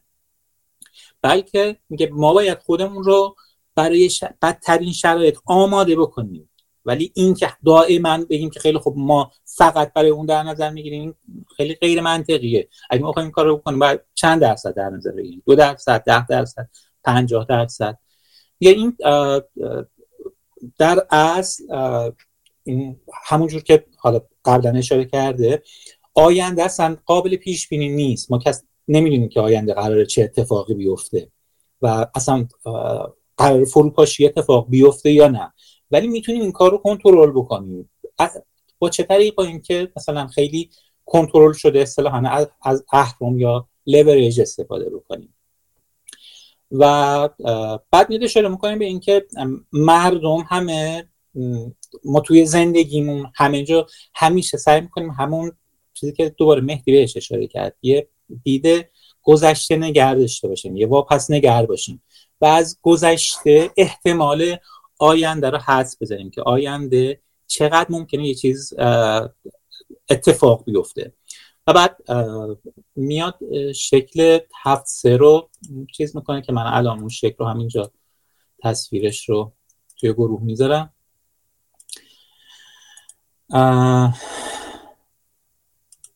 توی این تفس... شکل هفت سه در از همون منحنی توزیع نرمال یا همون منحنی هستش که به یه شکل یک زنگوله هستش. میگه مردم وقتی که مثلا میبینم بیشتر اتفاقات تو منطقه آ افتاده با خودشون میگن که خیلی خوب حالا احتمالاً مثلا تا آخر هم همین حالت آ میفته و یه موج خوشبینی اتف... مثلا توی بازار اتفاق میفته و اونها با خودشون فکر میکنن که خیلی خوب حالا قراره که همه چیز خوب پیش بره. ولی واقعیت اینه که آره ممکنه که شرایط مثلا تا مدتی تو همون منحنی آ باشه و اتفاقا اینجا بیشترین احتمال رو داره، حتی ممکنه که منحنی به سمت بی بره و شرایط خیلی خوب باشه، ولی اگر به سمت سی رفت چی؟ خب آماده این این مثلا تازه ریسک کمتر هستش. اگر شرایط حتی بدتر شد و منحنی به صورت اون اصطلاحاً دوم باری که منفی زنگوله رفت چی؟ توی اون منطقه هم آماده این. بعد اگه بدتر اگه به سمت ای رفت، یعنی اتفاقایی که تو هر قرن یک بار اتفاق میفته مثلا آماده این. میگه در از سرمایه گذاره خوب سرمایه گذاری سرمایه گذاری هستش که حتی اون اتفاق یعنی خودش رو آماده کرده بشه برای اون اتفاقی که قراره که یک بار توی یک قرن بیفته. و بعد میگه این باعث نمیشه که ما بیایم و بعضی هم میگن خب خیلی خوب وقتی که همیشه قراره که اتفاقی بدتر از اون چیزی که ما پیش بینیم بکنیم میفته، پس ما کاری نمی‌کنیم بکنیم و توی یه بی‌عملی خاصی میرم. میگه نه، این به این صورت نباید باشه، ما باید بتونیم حالا خودمون رو بر اون شرط آماده بکنیم. برای این را به نقل از یاد داشتی میگه که خود اون یاد داشت مفهومش خیلی قشنگ هستش. توی این یاد داشت هفدهم دسامبر دو هزار و هشت منتشر شده و عنوانش خیلی قشنگه، تلاطم به اضافه استفاده از اهرم مساوی است با داینامیت. یه دینامیک میتونه باشه، یعنی شما وقتی که تلاطم خیلی بالا بره و شما هم از اون ور از اهرم بالایی استفاده کرده باشین، میتونه منجر به این بشه که اصلا اصطلاحاً شما رو منهدم بکنه. و بعد میاد اشاره میکنه که این خیلی مهمه که ما بیایم فرق قائل بشیم به این که ریسک کنترل بکنیم و این که ما از ریسک فراری باشیم. میگه کنترل ریسک اصلا به این معنی نیستش که ما از ریسک فرار کنیم، بلکه برعکس، ریسک کنترل من میش اینه که ما جوری مدیریت بکنیم که بتونیم از ضرر یه جورایی اجتناب بکنیم. و میاد میگه که در اصل وقتی ما بتونیم ریسک رو کنترل بکنیم میتونیم از ضرر اجتناب کنیم و این باعث میشه که ما یه سود بیشتری کسب بکنیم. و بعد مثال میاره از ویل راجرز که میگه اگر شما میوه میخواین حتما باید از درخت بالا برین، یا حالا معادل فارسیش ناورده رنج گنجمایی از سر نمیشه. و دوباره تاکید میکنه که مهمترین چیز توی سرمایه گذاری از نظر ما، حالا بازم مؤسسه اوکتری، این هستش که بتونیم ریسک رو کنترل بکنیم. و بعد دوباره در پایان هم اشاره میکنه به یه مقاله که میگه شما باید خیلی راحت باشین در که به اصطلاح اون بدونین که چقدر خودتون رو در معرض ریسک قرار گذاشتین و کامل اون رو درک کرده باشین. خب حالا چقدر این قرار مدیریت بشه. و از اون طرف هم اگر توی یه مؤسسه یه مؤسسه‌ای دارین، این باید اونقدر شفاف باشه برای هر کسی که بدونه که چقدر شما به اصطلاح مدیریت ریسک دارین و توی این ریسکتون هوشمندانه عمل کردین. این ابتدای انتهای فصل هفت بودش. حالا نمیدونم من اینجا این رو تمام میکنم بریم سراغ پرسش و پاسخ، یا نه من فصل هشت رو هم ادامه بدم بعد برگردیم به پرسش و پاسخ، هر جور که شما میگه آمدید. بگو بگو ادامه بده مجید، بعد برمیگردیم پرسش و پاسخ، چون فصل فصل بعدی هم فصل فکر کنم کوتاهیه. آره فصل هشت فصل خیلی کوتاهیه ولی عنوانش خیلی جالبه. عنوانش هستش که being attentive to cycles، که ما حتما باید حواسمون به چرخه ها باشه. خب این چرخه ها، حالا فصل فصل خیلی کوتاهیه ولی چیزیه که خود من توی این چند وقت متوجه شدم که بسیار بسیار یعنی اهمیتش حتی اگر نگیم کمتر از بیشتر از کنترل ریسک نیست، کمتر نیست. اینکه ما حواسمون باشه اینکه چرخه ها همیشه اتفاق میافتند و در اصل من فکر می‌کنم این قضیه قضیه مهم هستش که ری دالیو یه ویدئوی اختصاصی رو به این قضیه اختصاص داده، اینکه how the economics machine works، که همچین چیزی عنوانش هستش. و مقاله‌ای در اصل داره توی سال دو هزار و یک که این هم دوباره عنوانش هم خیلی قشنگه، میگه شما نمیتونین پیش بینی بکنین ولی میتونین خودتون رو آماده بکنین. توی اون مقاله اشاره میکنه که شما هیچ وقت نمیتونین پیش بینی کنین که چه اتفاق یا چه احتمال هایی هستش برای که در آینده خطراتی ممکنه شما رو به اصطلاح درگیر بکنه، ولی میتونین از زهر اون خطرها کم بکنین. و میاد میگه که توی سرمایه گذاری مثل زندگی چیزهای خیلی کمی هستن که ما میتونیم قاطعانه و محکم در موردشون صحبت بکنیم. مثلا نمیدونم دارایی ها میتونن خیلی سریع بخار بشن، از بین برن. پیش بینی ها میتونن اشتباه از آب در بیان یا شرایط میتونن تغییر بکنن، ولی و چیزایی مطمئن میتونن خیلی سریع اصلا از بین برن و تبدیل بشن به چیزی که حالا اصلا وجود نداره. ولی دوتا مفهوم هستش که از نظر هوارد مارکس میتونه با قاطعیت در موردشون صحبت بکنه. در اصل دوتا قانون هستش که خیلی قاطعانه میتونه در موردش صحبت بکنه. قانون اول اینه که ثابت شده بیشتر چیزها توی بحث سرمایه گذاری سیکلیکال یا چرخه‌ای هستن، و قانون دوم این که بیشترین فرصت‌ها برای سود و همینطور اتفاقای بد برای ضرر برای مردمی پیش میاد که قانون اول رو فراموش میکنن. خب این خیلی مهمه. بعد اشاره میکنه که خیلی کم چیزی هستش توی دنیا که به صورت خط مستقیم همینجور ادامه پیدا بکنه، بلکه همیشه همه چیز توی یک چرخه رشد و زوال هستش، همونجور که حالا بازم میگم ری دالیو توی اون ویدئوی معروفش اشاره میکنه. و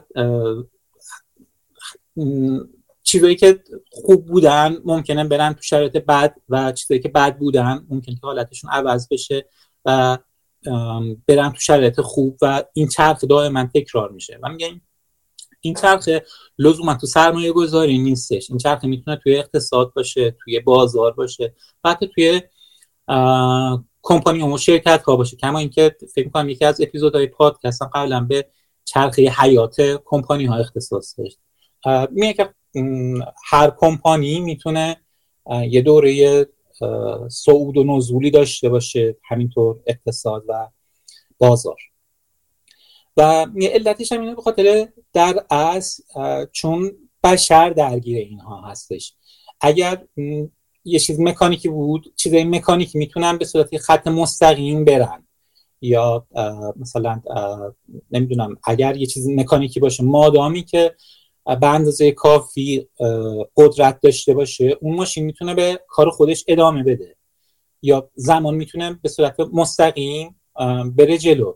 ولی این قضیه در مورد تاریخ یا اقتصاد صادق نیست، به خاطر اینکه مردم درگیرشن و به این خاطر که در اصل مردم درگیر یه سری احساسات روحی هستن، یه سری تناقضات هستن، و آدم ها لزوما همیشه شرایط پایدار و منطقی ندارن. خب بحثش مفصل توی بحث اقتصاد رفتاری مطرح میشه، خب حالا اینجا بهش اشاره نمی کنه. ولی خب لزوما ما میدونیم که آدم ها خیلی وقت بر اساس منطق تصمیم نمیگیرن، و هوارد مارکس اعتقاد داره که این باعث اون چرخه ها توی دنیا میشه. و از اون طرف اشاره میکنه به این که ارتباطات کمی، همینطور رویدادهای جهانی، تغییرات محیط زیست محیطی، اون توسعه تکنیکی تکنیک ها و همینطور تصمیمات شرکت ها باعث میشه که مردم به لحاظ روانی over react یا under react نشون بدن، یعنی واکنش خیلی بیشتر یا کمتر نشون بدن، و این باعث میشه که اون دامنه نوسان اون چرخه ها بیشتر بشه و اصطلاحاً اون چرخه خیلی بیشتر چیز بکنه. و همین باعث میشه که این چرخه ها باعث میشه که مردم یک جاهای بیشتر خرج بکنن، یک جاهای کمتر خرج بکنن، و یک جاهای مثلا تو دوره رونق بیان حتی یه پول بیشتری بابت آی... خریدن یه قسمتی از آینده بدن، چیزی که حالا توی بحث سهام هم هستش. البته اشاره میکنه به یه مطلبی از یک کارتونی که خیلی دوست داشته، و اینکه میگه که لزوما هر چیزی که دیروز توی مارکت خوب بود به این معنی نیستش که امروز هم برای مارکت خوب هستش. ممکنه یه چیز دیروز برای مارکت خیلی خوب بوده، یه خبری خیلی خوب بوده، ولی امروز بد باشه. مثلا مثلا نمیدونم، حالا ممکنه که یه مقطعی بحث تیپرینگ یا سیاست‌های انقباضی فدرال رزرو برای مارکت خوب بوده باشه، ولی الان ممکنه همون تاثیر منفی داشته باشه. کما اینکه ما دیدیم همین قضیه تو ابتدای کرونا کرونا اولش باعث شد که بازار خیلی سقوط شدید بکنه، ولی همون کرونا علیرغم اینکه از بین نرفته بود، بعد از یک مثلا حتی به یک ماه دو ماه هم نکشید، مثلا بعد از بیست مارس، این بیست مارس رو بخاطر این دقیق یادمه که چون اول فروردین بودش، خیلی سریع یعنی از ابتدای مارس این رکود شروع شد، بازار به شدت سقوط کرد، ولی بلافاصله با تصمیماتی که حالا یعنی بازار به شدت واکنش نشون داد، ولی بلافاصله بعد از اینکه حالا فد و دولت ها وارد عمل شدن، بلافاصله چرخه برگشت و از اون طرف خودش رو احیا کردش. بعد اشاره میکنه که همیشه موفقیت با خودش دانه شکست رو هم همراه میاره و شکست هم همینجور همیشه با خودش دونه موفقیت رو همراه میاره، یعنی اون طرف میتونه شکست باعث پیروزی بشه و برعکس پیروزی هایی که باعث شکست بشه، کما اینکه حالا اتفاقا این قضیه برای خود من اتفاق افتاد. من مثلا یک جاهایی حالا توی بگم خوشبختانه متاسفانه توی رونق بازار وارد شدم و اون طرف میدیدم خب خیلی چیز هست که فکر می‌کردم به قول خوار مارکس همینجور همیشه ادامه داره، یه خط مستقیم روندش ادامه پیدا میکنه و بعد دیدم نه، مثلا روندها برگشت و این طرف اگر آدم حواسش نباشه میتونه ضرر خیلی گنده‌ای بکنه که خب خوشبختانه حالا من به واسطه حالا دوستانی که بودن یه جوری جلوی این ضرر گرفته شد، ولی میتونه ضرر هنگفتی برای من اتفاق بیفته. بعد توضیح میده که اینها در اصل به خاطر چرخه اعتباری هستش که حالا اون مؤسسات یا نهادها در اختیار دیگران قرار میدن. بعد این چرخه اعتباری هم خودش یه رونده به وجود اومدنی داره، به این صورت که اولش به نظر میاد که اقتصاد یه دوره رونقی داره، کسایی که تامین کننده سرمایه هستن سعی میکنن که اون سرمایه رو افزایش بدن و در اختیار نهادهای یا مردم قرض گیرنده قرض گیرنده ها قرار بدن. به خاطر اینکه خبرهای بد بسیار کم هستش، اون طرف هم ریسک به نظر میرسه که خیلی کم شده، بنابراین نگرانی از ریسک اصلا ناپدید میشه، باعث میشه که اون فاینانشیال اینستیتوشن ها نهادهای مالی شروع کنن به گسترش دادن فعالیت هاشون و شروع میکنن به وام دادن بیشتر و از اون طرف این باعث میشه که وقتی که رقابت خیلی بیشتر شد، وقتی هی دارن وام بیشتر میدن، وقتی رقابت بیشتر شد، اینا باعث میشن که شروع کنن به پایین آوردن درآمدهای خودشون و از اون طرف در اصل وام بیشتر دادن، از جمله اینکه مثلا حالا نرخ بهره رو بیارن پایین، سخیری رو کمتر بکنن و سعی بکنن که حالا بیشتر وام بدن و این باعث یه چرخه رونق به وجود میاد که از یک جایی به بعد دیگه این میشه یه چرخه کاذب، یه رونق کاذب و همین در از سوخت دوره رکود رو به وجود میاره. و بعد اشاره میکنه به یه نقل قولی از اکانومیست که میگه همیشه بدترین وام ها تو بهترین زمانهای بازار داده شده، که خب به نظر خیلی منطقی میاد و درست هستش.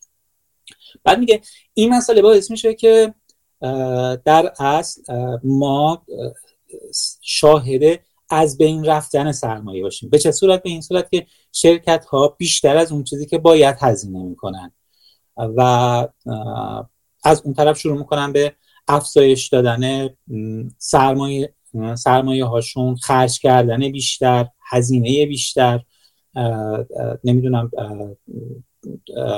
شروع کردن به اینکه خب حالا اینونتوری های خودشون رو افزایش بدن و از یه جایی به بعد میبینن که خب دیگه حالا نرس... نتونستن، اینجا دیگه کم کم شروع میکنن به اصطلاحاً دیفالت کردن، اون بح... کمتر بهره دادن و اینجا هستش که چرخه معکوس شروع میشه.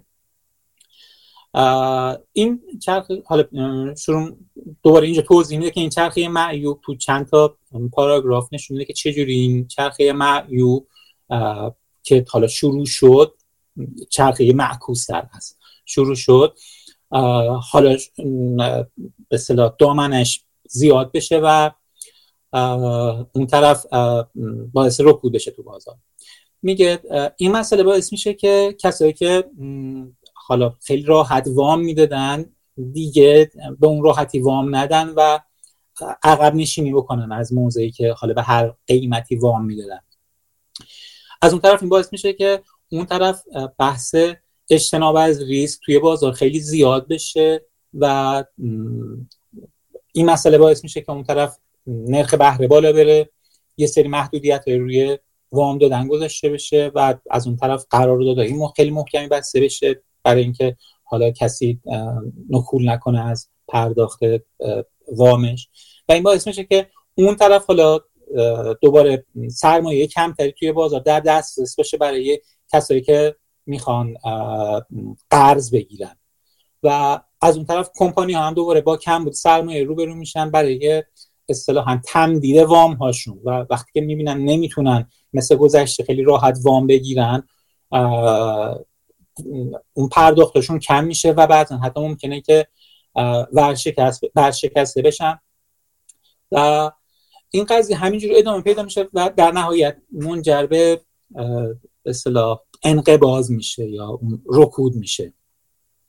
و میگه البته که هر دوتا مورد توش خیلی افراط ممکنه توش به وجود بیاد، یعنی توی دوره رونق ممکنه که خیلی وام داده بشه، چیزی که ما توی دو هزار و چهار تا دو هزار و هفت شاهدش بودیم، مبالغ خیلی زیادی وام داده بشه طرف مثلا با این فکر خب حالا من از پسش برمیام و از این طرف هم ممکنه خیلی افراط بشه تو بحث سیاست‌های انقباضی.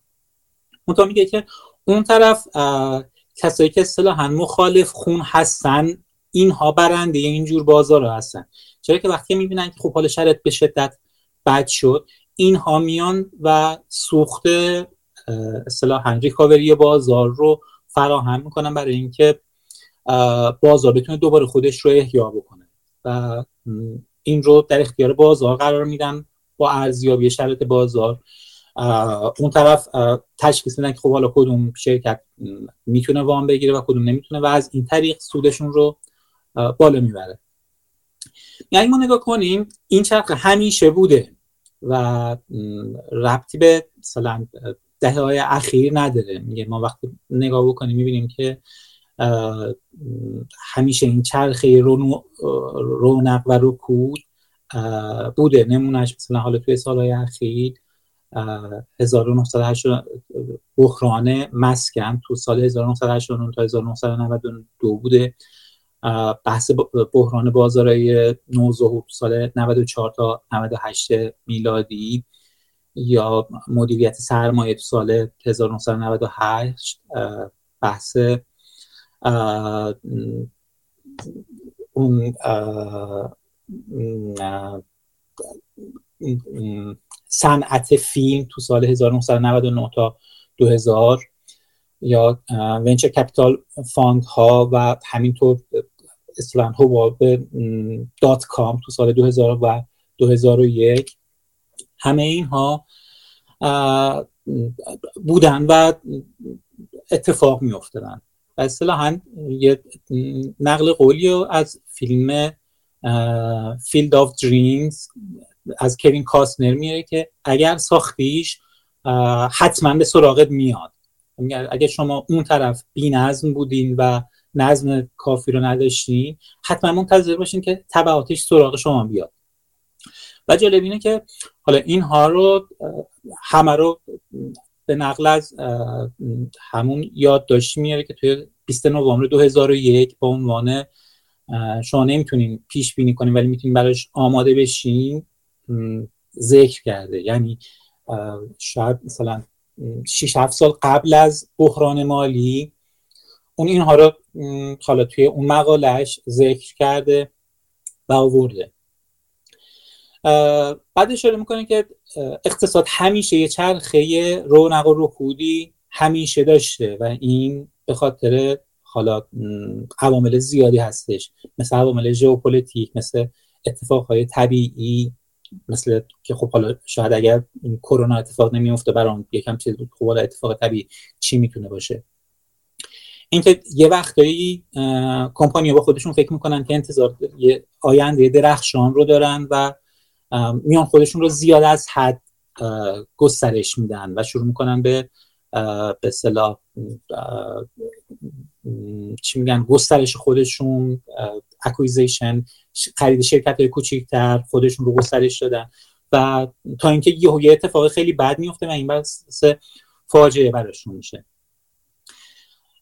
بعد اشاره میکنه که توی پانزده نوامبر هزار و نهصد و نود و شش وال استریت ژورنال یه گزارشی رو تهیه کرد و میگه که اینکه یه اجماع کلی داره توی اصطلاح بازار به وجود میاد و اصطلاحاً اینطور نقل قول میکنه که از این اتاق هیئت مدیره به از این هیئت مدیره به اون هیئت مدیره، از این اتاق به اون اتاق، از این اصطلاح دفتر دولتی به اون دفتر دولتی، از این کارگزاری به اون کارگزاری، همه به یه اجماعی رسیدن که بازار در حال ظهور مجدد هستش و دیگه اون بیگ بد بیزینس ها، اون مثلا بیزینس چرخه بد مثلا رونق و رکود دیگه از بین رفته و یه جورایی رام شده. این قضیه رو تو سال هزار و نهصد و نود و شش وال استریت ژورنال نقل کرد، ولی ما می‌بینیم که تو سال هزار و نهصد و نود و هشت اون بحث بحران بازارهای نوظهور پیش اومد یا بحث ریسشن تو سال رکود تو سال دو هزار و دو اتفاق افتاد و بعدتر از اون اون رکود سال دو هزار و هشت افتاد که بعد از جنگ جهانی دوم بدترین اتفاق اقتصادی بود که توی دنیا یه اقتصاد اتفاق افتاد. همین که علتش هم یه چیز خیلی ساده است، اینکه مردم با خودشون فکر میکنن که خیلی خوب این دفعه متفاوته، این دفعه دیگه اون اتفاقاتی که تو گذشته افتاد ما شاهدش نیستیم، ولی همیشه این دوره سیکلیکال یا دوره چرخه‌ای همیشه هستش، به خاطر همون بحث روانشناسی انسان که در گذشته بهش اشاره کرد. بعد اشاره میکنه به یه سری یادداشت‌هایی که از یه کتاب کوچیکی خونده که تو سال هزار و نهصد و سی و دو منتشر شده به معنی اویا، که من حالا اینجا به این صورت ترجمه میکنم که مثلا جدی میگی. توی اون به نقل از یه سری بیزینسمن ها و رهبران سیاسی مطرح نقل قولایی رو مطرح میکنه که مثلا اینکه میگم رهبران سیاسی مطرح، یکیش خب مثلا خود پرزیدنت هوور بوده، هربرت هوور، رئیس جمهور آمریکا تو همون دهه هزار و نهصد و بیست و سی، که خب همه فکر میکردن که دیگه دوره چرخه توی اقتصاد تموم شده و ما دوره شاهد یک دوره رونق بی پایان توی اقتصاد آمریکا هستیم، ولی خب حالا همه ما می‌دونیم که بعد از اون بارها این اتفاق افتاد و همونجور که اونا فکر می‌کردن که این این دفعه متفاوته، هر بار این رو میگفتن، ولی ما شاهد این هستیم که بعد از اون بارها و بارها و بارها این چرخه رونق و رکود توی اقتصاد اتفاق افتاد و دلیلش رو هم می‌دونه که یه جورایی ما تصمیماتمون در از برون یابیه بر اساس اون روندی که الان شاهدش هستیم. یعنی ما می‌بینیم که خیلی خوب این روند که الان می‌بینیم این روند دائم ادامه پیدا می‌کنه. اگه تو رونق تو دوره رونق هستیم خیلی خوب حالا این شکل پس بالاتر میره بالاتر میره و دائم فکر می‌کنیم که این روند همینجوری میره بالا. اصطلاحاً میگه یه درخت نمیتونه همینجوری تا ابد بره رشد بکنه و یه چیزم نمیتونه همیشه همینجوری بره پایین تا صفر بشه. ما همیشه بین اینها هستیم و اینها هستن که اون چرخه رونق و رکود رو به وجود میارن. باید اشاره میکنه که اگر آدم به اصطلاح اون اینوسترهای تازه کار، اون سرمایه‌گذارهای تازه کار این پدیده رو بدونن و با این پدیده آشنا باشن، خیلی میتونن از فرصت‌های بازار استفاده بکنن و از اون طرف هم خیلی میتونن جلوی ضررهای بازار رو بگیرن. و در همین جا فصل هشت رو به پایان میبره. حالا این خلاصه ای بود از مجموع فصل هفت و هشت که برای خود من خیلی آموزنده بود. من در خدمتتون هستم حالا اگر سوالی هستش و مطلبی هستش. ممنون مجید جان، خیلی عالی بودش. من یه نکته کوچیکی فقط بگم در مورد همین مخصوصا بخش چرخه ها، باور داشتن و نه تنها نه باور داشتن بلکه فراموش نکردن رفتارهای چرخه‌ای، چرخ طبیعت چرخه‌ای خیلی از پدیده‌ها تو بازار خیلی خیلی میتونه کمک کنه. یادمون باشه که وقتی میگیم از چرخه‌ای بودن پدیده‌ها مثلا مثل همین رونق و رکود حرف میزنیم به معنی پیش بینی زمانی نیست لزوما. اگر در رونق هستیم این که پیش بینی رکود کنیم به درستی به معنی این نیستش که ما زمان بندی کنیم براش که یه اتفاق میفته، بلکه فقط به این معناست که شما بدونید یک سری پدیده ها چرخه‌ای هستن که دلایل مختلفی هم داره که نمونه‌اش رو مجید توضیح داد. یک کتاب کوچیک خیلی خوبی هستش به اسم Short History of Financial Euphoria، مال گالبریت هستش فکر میکنم، بذارید من ببینمش. بله، جان کنت گالبریت. این که از اتفاقا نویسنده های مورد علاقه هاوارد مارکس. فکر کنم هاوارد مارکس یه پادکستی، یه مصاحبه ای داره با پادکست مسترز این بیزنس که پادکست خیلی خوبی بود که من مدت ها پیش خیلی خیلی منظم گوش میدادم، ولی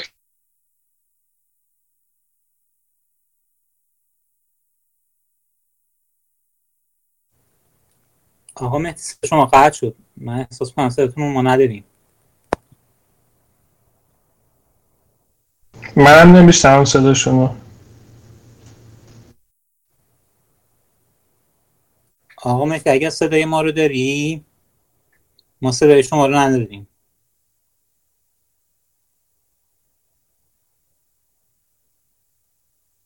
آقا مهدی حالا تا مهدی میاد برگرده من صدای من قطع شده بود مثل اینکه آره آره آره کجا اومد صدای من؟ شما از راجع به پادکست میگفتین آقا مهدی. آها آره آره عذر میخوام ببخشید اشکال تلگرام تلگرام من بود. آه. آه. داشتم میگم که هاوارد مارکس تو با پادکست ماسترز آف بیزنس، ماسترز این بیزنس فکر میکنم گفتگو کرده بود چند سال پیش. توی انتهای اون پادکست که رسم خوبی که هستش از مهموناش راجع به کتاب‌های مورد علاقه‌شون میپرسه و هاوارد مارکس کتابی رو که معرفی کرده بود کتاب A Short History of Financial Euphoria هست، مال جان کنت گالبریت. این من قبلا هم توی توییتر یه رشته توی چند تیکه ازش نوشتم. کتاب خیلی کوچیکی، کتاب جیبیه، مثلا شاید صد صفحه‌ای باشه، قدی خیلی قدیمی هم هستش که توش میاد از نظر تاریخی رکودها و بحران‌های مالی قبلی رو قبل از زمان خشکی کشورها، خود کتاب قدیمی هست، رو بررسی میکنه و اون الگوی تکرار شونده رو توش می‌نویسه. همون چیزی که ندا به درستی اشاره کرد، مثلا اینکه میگن که خوشبینی با چه چیزایی همراهه، اینکه او مثلا یک نوآوری‌های جدیدی در عرصه مالی به وجود اومده، ریت ها اومدن، نمیدونم دریوتیو ها، مشتقات و سی دی او ها فلان اومدن، یا مثلا چه میدونم این صنعت متحول کننده فلان اومده. همه حرفایی که باعث خوشبینی میشه رو توش نوشته که چه الگوی تکرار شونده و این علاقه مفرط و خوشبینی به اوضاع اقتصادی و بعد فروپاشی در واقع باورها و اینا در اثر چه اتفاقاتی رخ میده. این کتاب توصیه میکنم بخونید، کتاب خیلی کوچیک و ساده و روونی هستش. خود هاوارد مارکس اتفاقا بهش خیلی علاقه داره. و توجه به چرخه‌ای بودن ماجرا، چرخه‌ای بودن آم، آم، خیلی از پدیده‌ها. اینکه وقتی از چرخه‌ای بودن حرف می‌زنیم دوباره تاکید می‌کنم لزوماً راجع به زمانبندی حرف نمی‌زنیم، بلکه راجع به همون چیزی که گفتم چرخه‌ای بودن حرف می‌زنیم. اینکه منتظر فکر نکنیم درخت‌ها درختی که در میاد تا ابد رو به بالا میره، نه، این درخت سقفی داره بالا رفتنش. همینطور حرکت‌های رو به رشد شرکت‌ها. یه وقتی توی مدل‌های ای سی اف من میگفتم وقتی میان مدل سازی میکنن مثلا میان نرخ رشد شرکت رو برای بیست سال آینده روی سی درصد رشد سالیانه سود یا ده درصد رشد درآمد مثلا می‌نویسن. بعد اگه اونجوری حساب کنیم می‌بینی از چه می‌دونم ده سال به اندازه نصف اقتصاد آمریکا شده شرکته. فراموش می‌کنن که اینقدر شرکت نمیتونه بزرگ بشه و خلاصه یک جدا از این که سقف رشدی داره، پدیده های چرخه‌ای، طبیعت چرخه‌ای بازار در خیلی از موارد هستش که در واقع میاد هرس میکنه و جلوی این رشدها رو میگیره، رشدهای به صورت یک نواخت تا عوض رو جلوشون میگیره. به چرخه‌ای بودن زیاد فکر کنید. کتاب دوم هاوارد باکس اصلا راجع به چرخه چرخه‌های اقتصادیه که حالا شاید اون رو هم یک زمانی وقت گذاشتیم و با هم دیگه خوندیم. سوالی اگه دوستان دارن راجع به این بخش یا این موضوعی که صحبت کردیم، ظاهرا سوال خاصی نیست. مرسی مجید جان، خیلی عالی بود. خواهش می‌کنم. من حالا آخر خودم یه نکته اشاره بکنم. به نظر من این چر... بحث چرخه‌ای بودن خیلی مهمه و حالا پیشنهاد می‌کنم دوستان اگه اون فیلم ری دالیو رو ندیدن حتما ببینن. اون ویدئویی که How the Economic Machine Works که اون به درستی اشاره می‌کنه که خب حالا حتی همین چرخه‌های بزرگ هم خودش تبدیل میشه به چرخه‌های کوچیک و من توی این مدت کوتاهی که تو بازار هستم دقیقاً متوجه شدم. یعنی من پورتفولیوی خودم رو که نگاه میکنم میبینم که دائما یه تلاطمی داره که یعنی مشخصه که این یه چرخه‌ای همیشه هستش. حتی مثلا یه چرخه‌ای مثلا نمیدونم اگه حتی توی یه بازه یک ماه هم در نظر بگیریم همیشه این چرخه رو من توی حداقل پورتفولیوی خودم دیدم که دور اصطلاح حالا نه نمیتون دوره رونق و رکود دوره‌ای که مثلا بالا و پایین میره باز و آدم خیلی چیز میتونه از همین چیز از حالا من حداقل از همین بحث خیلی چیز یاد گرفتم، باعث شد خیلی حالا چیز یاد بگیرم. مرسی، ممنون. ام علامت بشه نفر بعدی بهار هستش. چیز نوشته محمود نوشته به سرنوشت کیوان صدای من دوست شد. نه به سرنوشت کیوان دوست شد. من اصلا از چت روم چیز افتادم بیرون، مجبور شدم دوباره جوین بشم. فکر نمی کنم کیوان از چت روم پرت شده باشه بیرون. من واقعا پرت کرد بیرون تلگرام. خب بهار اگر آماده ای شروع کن راجع به فصلی که به عهده گرفتی صحبت کن. بله، سلام به همه دوستان، سلام به مهدی و خسته نباشید به همتون. فصل نه، حالا از اول صحبت‌هایی که الان می‌کردیم و خصوصا همین بحث آخر که در مورد چرخه‌ها صحبت کردیم، فصل نه دقیقاً در همین مورده. حالا با یک اسم و با یک نگاه دیگه‌ای به این قضیه در مورد این قضیه صحبت می‌کنه و خودش هم در نهایت در انتهای فصل هم میگه که این صحبت همین در مورد چرخه‌ها هستش، ولی خب ترجیح داده که یک بار دیگه این بحث رو مطرح کنه. فصل نه همچنان در مورد ریسک و یک توضیح اضافه و زمیمه‌گونه است به فصل سه، فصل آخری که دوستان توضیح دادن در مورد ریسک. اسم فصل و عنوانش هست Awareness of Pendulum.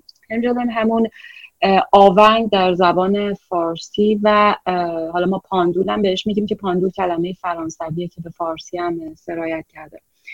و توی این فصل اینطوری شروع میکنه که واردماس که معتقده که بازارهای سرمایه و رفتارهای افراد سرمایه گذار یک حرکت آونگی داره و یک حرکت رفت و برگشتی داره. حالا یه نگاهی بکنیم به حرکت آونگ که هممون قطعا یادمون میاد. من شخصا ساعتهای قدیمی خونه یادم میاد که یه آونگی داشت، الان بیشتر به عنوان دکور استفاده میشه ازش و میدونیم که آونگ روی یک مسیر کمانی بین دو تا نقطه انتهایی که بیشتر توی این فصل ازش اکستریم پوینت نام میبره، توی این دو تا نقطه حالا انتهایی اگه ترجمه کنیم حرکت میکنه.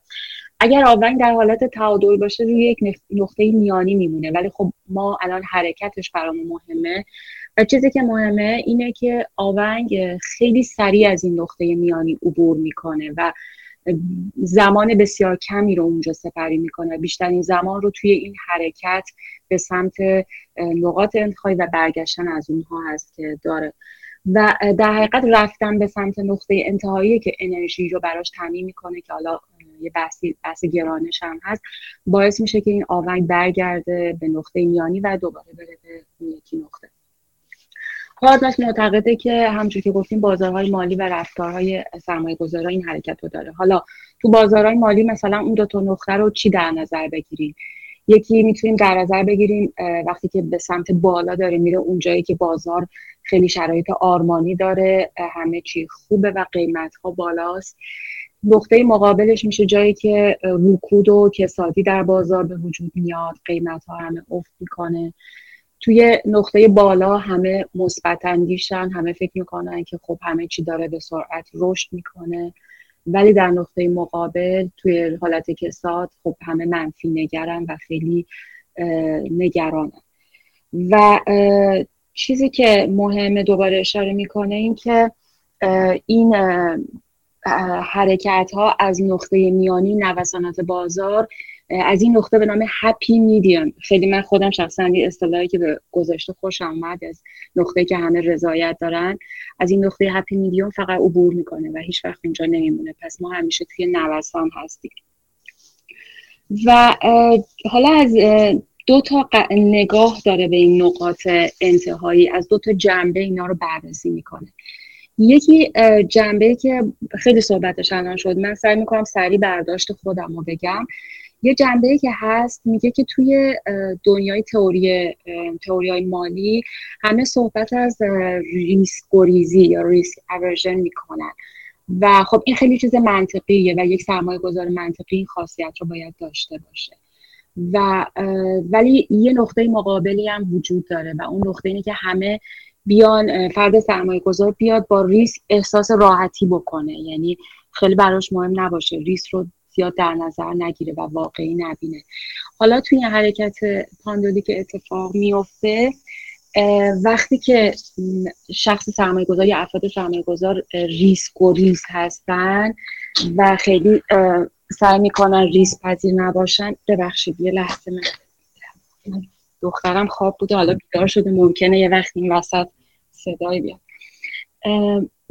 عذر میخوام. میگه که وقتی که همه ریسک گریز هستن و بدبین هستن، خب این نقطه یه که کسادی توی بازاره و قیمت ها پایینه، کسی زیاد نمیخواد خرید بکنه. و ولی وقتی که افراد با ریسک احساس راحتی میکنن، شروع میکنن مثبت دیدن بازار رو و زود باور میشن و ایمانشون رو به اینکه بازار داره به سرعت رشد میکنه بالا میبرن.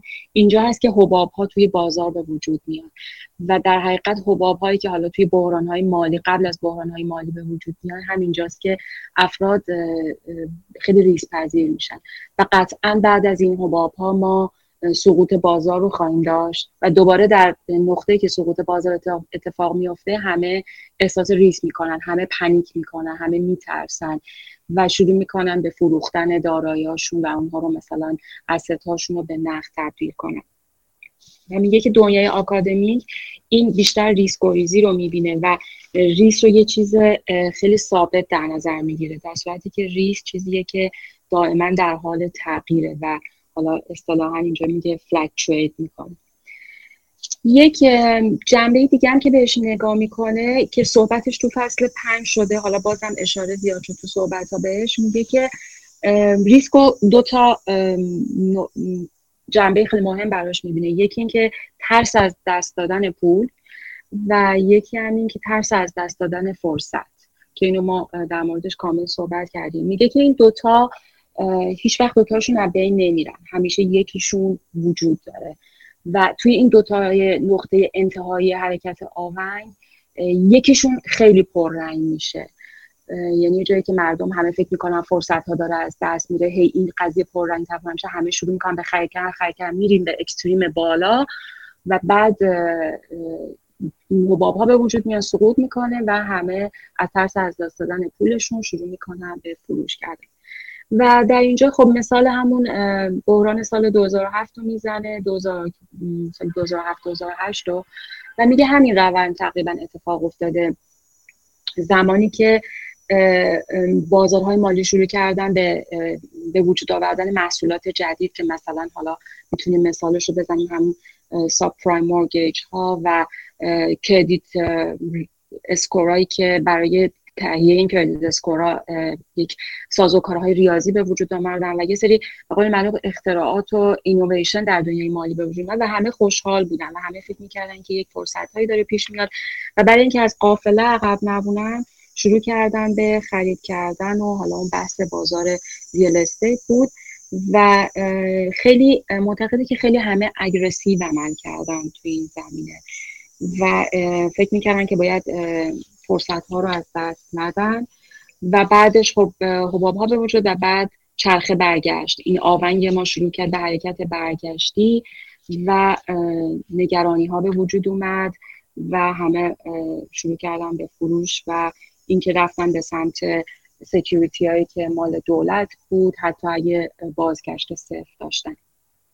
میگه اینجاست که میبینیم این افراد سرمایه گذار حرکت آونگی رو از خودشون نشون دادن و افراد در زمان اشتباه تصمیم اشتباه گرفتن و این از دو جنبه اینو میبینه. یه جنبه دیگه‌ش هم اینه که میگه که توی همین مثال بزنیم بحران دو هزار و هفت در ابتدا یا هر همیشه توی بازار مالی اینه که وقتی یه فرصتی پیش میاد در ابتدا افراد خیلی کمی به این قضیه پی میبرن و به تدریج خب شروع میکنن مثلا یک توی بازاری فعال شدن و خرید کردن، بعد کم کم افراد دیگه هم به اینها میپیوندن و تعدادشون بیشتر میشه تا به جایی میرسه که تقریبا همه حاضرین موجود در بازار فکر میکنن که خب بازار رو به رشده و این رشد همینجوری ادامه خواهد داشت که خب اشتباه همینجا اتفاق میفته که این رشد تا ابد همینجوری که الان صحبتش شد وجود خواهد نداشت و روزهای تاریک و تیرم از راه میرسن و این حباب میترکه و بازار شروع میکنه به برگشت کردن و حالا که بازار برمیگرده میگه که اینجاست که فرصت دوباره پیش میاد برای کسایی که قدرت تحلیل دارن، کسایی که هدفشون مشخصه و از یک ابزارهایی که دارن میتونن استفاده کنن و خرید کنن. حالا من اینجا یاد حرف مهدی میافتم که خیلی بارها و بارها توی پادکست و صحبتاشون رو تکرار میکنه، فقط الان خیلی تو ذهنم نمیاد درست که این حرف نقل قول رو از کی میکنه، فکر میکنم از چارلی مانگر میکنه که وقتی خون به پا شد بهتره که خرید کنیم. اینجا به همین اشاره میکنه و میگه اینجاست که خیلی‌ها به فکر نمیافتن که خرید کنن وقتی که روزهای تیره و تار بازار رسیده و فردی که قدرت تحلیل داره میتونه اینجا خرید کنه و قطعا در آینده با احتمال زیاد حالا نه قطعا سود خوبی خواهد کرد. و یه جمله خیلی جالبی رو میگه اونجا که وقتی بازار رو به بالا داره میره و همه به صورت حالا اصطلاحش همون گله‌ای دنبال هم میرن و خرید میکنن، میگه what the wise man does in the beginning the fool does in the end. میگه وقتی که حالا ترجمه شاید خیلی قشنگ نباشه ولی میگه وقتی که یه فرد عاقل، یک انسان عاقل داره در ابتدا یه کاری رو میکنه و شروع میکنه ماجرا رو، کسایی که خب داناییشون کمتره در انتها بهش میرسن، زمانی بهش میرسن که دیگه دیر شده. و دیگه مسئله دیگه که مطرح میکنه دوباره باز هم در مورد همین حالا خیلی توضیح اضافه ندادم بحران دو هزار و هشت و ترسی که به وجود میاد و سقوط میکنه بازار و دیگه در نهایت هم مطرح میکنه که خب این حرکت آونگی همون چیزی شبیه به همین سیکل‌های اقتصادی و بازارهای مالی که در موردش صحبت کرده ولی خب خیلی دوست داشته که یعنی معتقد بوده که باید این مسئله رو از این جنبه هم بهش نگاه کنه و اشاره کنه برای اینکه وقتی که داشته این یادداشت‌ها رو می‌نوشته در سال هزار و نهصد و نود و یک دومین یادداشتی که می‌نویسه در مورد همین حرکت رفت و برگشتی بازارهای مالی و رفتار سرمایه‌گذارا بوده و سیزده سال بعد وقتی که برمیگرده به یادداشت‌هاش برای خودش حالا جالب بوده و بیشتر در موردش توضیح داده و بسط داده این قضیه رو. و چند تا نکته اشاره میکنه در نهایت، میگه که ما باید حواسمون باشه که بدونیم این آونگ و این بازار که حالت حرکت آونگی داره هیچ وقت تو نقطه وسط نمیمونه و همیشه به سمت اکستریم ها میره و کسی فرصت ها رو میتونه پیدا کنه که صبور باشه و منتظر اون لحظاتی باشه که آونگ به سمت اکستریم ها میره و ببینه که در اون لحظه باید چی کار کنه. و معتقده که یه جایی هم مطرح میکنه که وقتی که این حرکت از نقاط اکستریم، نقاط نهایی داره بر میگرده، این آونگ حرکتش خیلی سریع‌تر از زمانیه که داره از نقطه میانی به سمت اونها میره. و فقط همین رو مطرح کرده. من برای خودم یعنی به این جملهش خیلی فکر کردم. حالا بیشتر شاید منظورش اینه که وقتی ما در حالت بحرانی به سر میبریم، بازار خیلی سریعشون افراد از خودشون عکس العمل نشون میدن، بازار سازوکار خودشون داره، خیلی سریعتر برمیگرده تا زمانی که بخواد دوباره حباب‌ها تشکیل بشه و بازار به یه نقطه اکستریمی بره. و چیزی که باز خیلی مهمه در نهایت بهش اشاره میکنه این که یک سری عدم نکاتی وجود داره که ما نسبت بهشون اطمینان نداریم، عدم اطمینان داریم. یکی این که این وقتی که این حرکت به نقاط اکستریم شروع میشه تا کجا این کمان ادامه داره. حالا تو دنیای فیزیک این رو با فرمول در میارن که این کمان وابسته به دو سه تا فاکتوره و این زمانی که طول میکشه به اونجا بگه دوره پریودش و بعدم اون مسافتی رو که میره. ولی خب تو دنیای مالی ما نمیتونیم خیلی اینو فرمول کنیم و نمیدونیم تا کجا بالا میره و تا کی استاپ میکنه و چی باعث میشه که این دوباره برگرده به سمت پایین و برگشت اتفاق بیفته و دوباره چقدر طول میکشه که به نقطه مخالفش برگرده. حالا اگه بازار بالا رفته چقدر طول میکشه که به پایین بیاد. ولی چیزی که نسبت بهش اطمینان داریم اینه که باید بدونیم که این نقاط انتهایی همیشه بر ازشون برگشتی وجود داره. هیچ وقت نه بازار تو کساد و تنزل میمونه و هیچ وقت توی رونق و حالت آرمانی میمونه، همیشه برمیگرده. و کسایی که این رفتار رو خوب تشخیص بدن و قدرت تجزیه و تحلیل داشته باشن کسایی هستن که میتونن از این قضیه سود ببرن و در نهایت هم کلمه زیاد بسیار زیاد رو بکنم، سود بسیار زیادی ازش ببرم. این اصلا من دیگه خیلی سعی کردم زیاد جزئیات نگم چون در مورد خیلی از جزئیات و استیکرام صحبت کردیم. اگه سوالی هست من در خدمتتون هستم.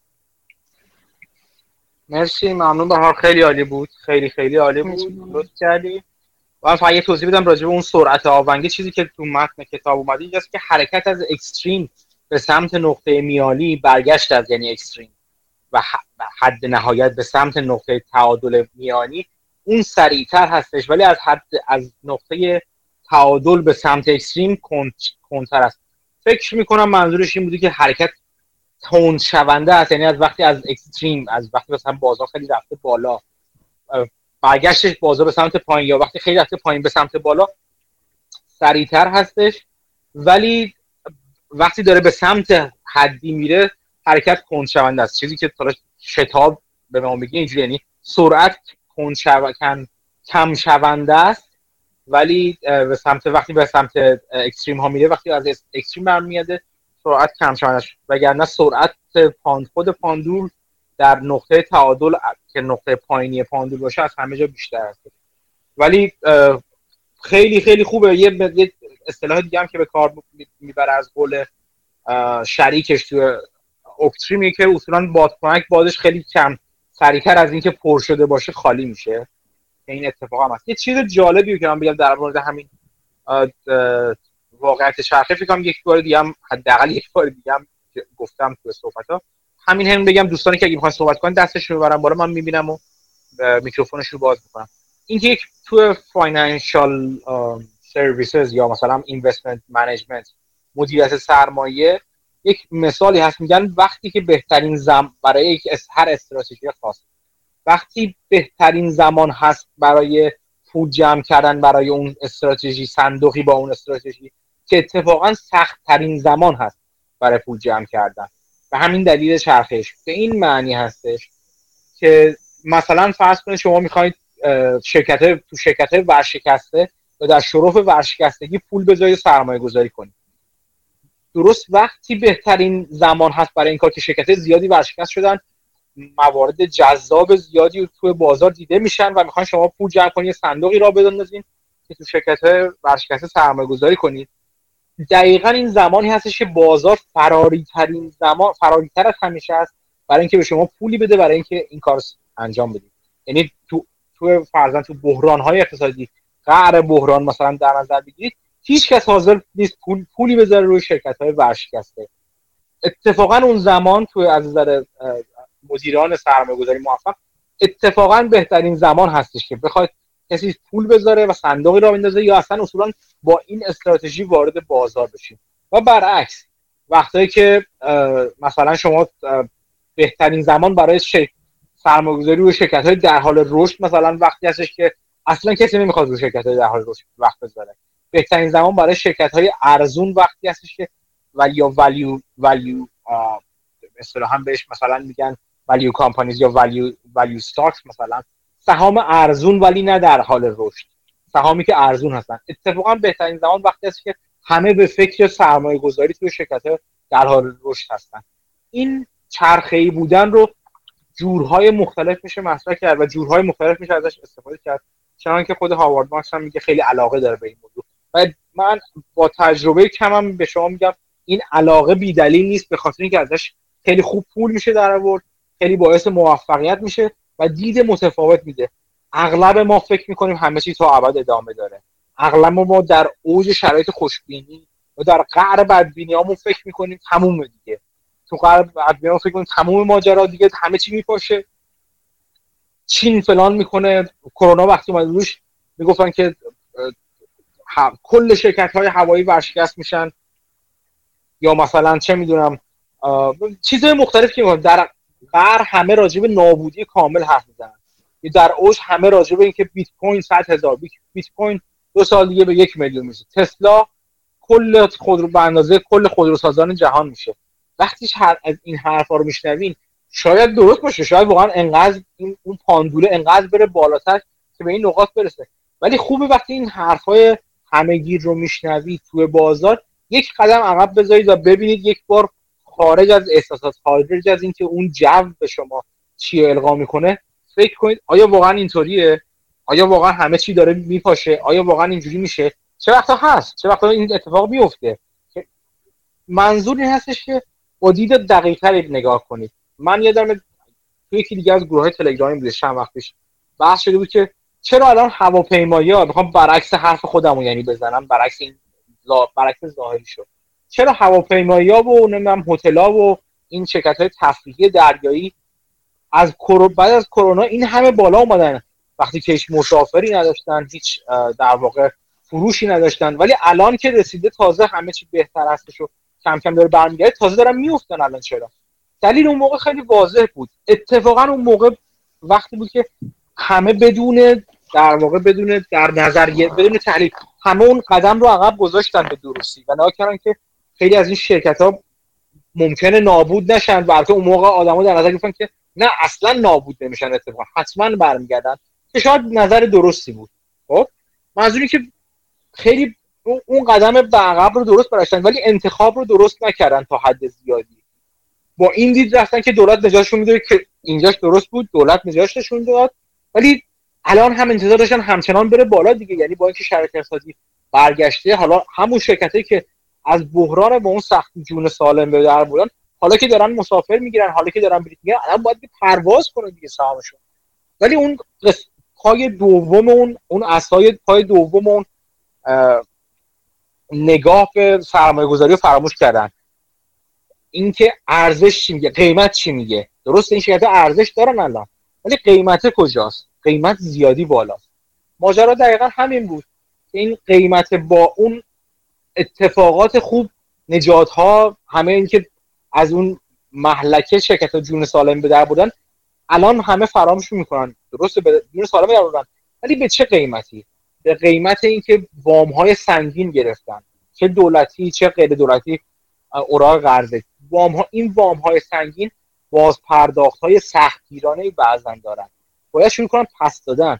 بعضن وام‌هایی که گرفتن با بهرهای خیلی پایینی هم لزوما نبوده، یا شرایط کانورتیبل داشت، یعنی اون وام ها قابل تبدیل شدن به سهام هستن و اینکه در طول زمان کسانی که اون وام ها رو بهشون دادن میتونن وام ها رو تبدیل به سهام کنن و اصطلاحاً دایلوت کنن سهام رو، یا آب ببندن سهام، تعداد سهام رو زیاد کنن. همینا اتفاقاتیه که نشون میده مثل کسی میمونه که از یه بستر بیماری بلند شده ولی کلی بهش سرم و اینا آویزون هست. انتظار نباید داشته باشی بدوی الان. حالا زمان زیادی طول میکشه این سرم ها و این در واقع لوله هایی که بهش بسته رو جدا کنه و این زمان رو چیزی که میشه از اون شرکت یا اون داره انتظار داشت حرکت آروم و پیوسته است اگر دوباره به قعر اون بیماری فرو نره. میخوام بگم که این حالت چرخه یا حتی فقط دونستن چرخه کافی نیست. اینکه بفهمید خیلی از شرکت‌ها زنده میمونن کافی نیست. اینکه بدونید بعد اینکه زنده موندن، بعد اینکه به بقای خودشون ادامه دادن، به چه شکلی به بقای خودشون ادامه میدن هم مهم هست. یعنی این این قسمت دوم رو نباید فراموش کنید. اگر کسی سوالی یا صحبتی نداره، ببینم سعید توی گروه هست اومدش؟ من دیدم فکر کنم اومد و رفت، اومد و رفت. کیوان سوالشو مطرح کرده، میخواین من براتون بذارم؟ آره بذار سوال، من سعید رو دیدم اومد. کیوان سوال کیوان رو بذار، بعد بریم پیش سعید ببینیم سعید چی برامون داره. باشه پس من سوال کیوان رو میذارم. خب من میخواستم یه کامنتی بدم روی حرفای مدی. توی من این چند وقت نماز ولتیلیتی و بتا و این بتا چون تحقیق میکردم که مثلا چطوری هست که درکش رو بتونم درک کنم و کتاب How to Think Like Benjamin Graham Invest Like Warren Buffett رو میخوندم.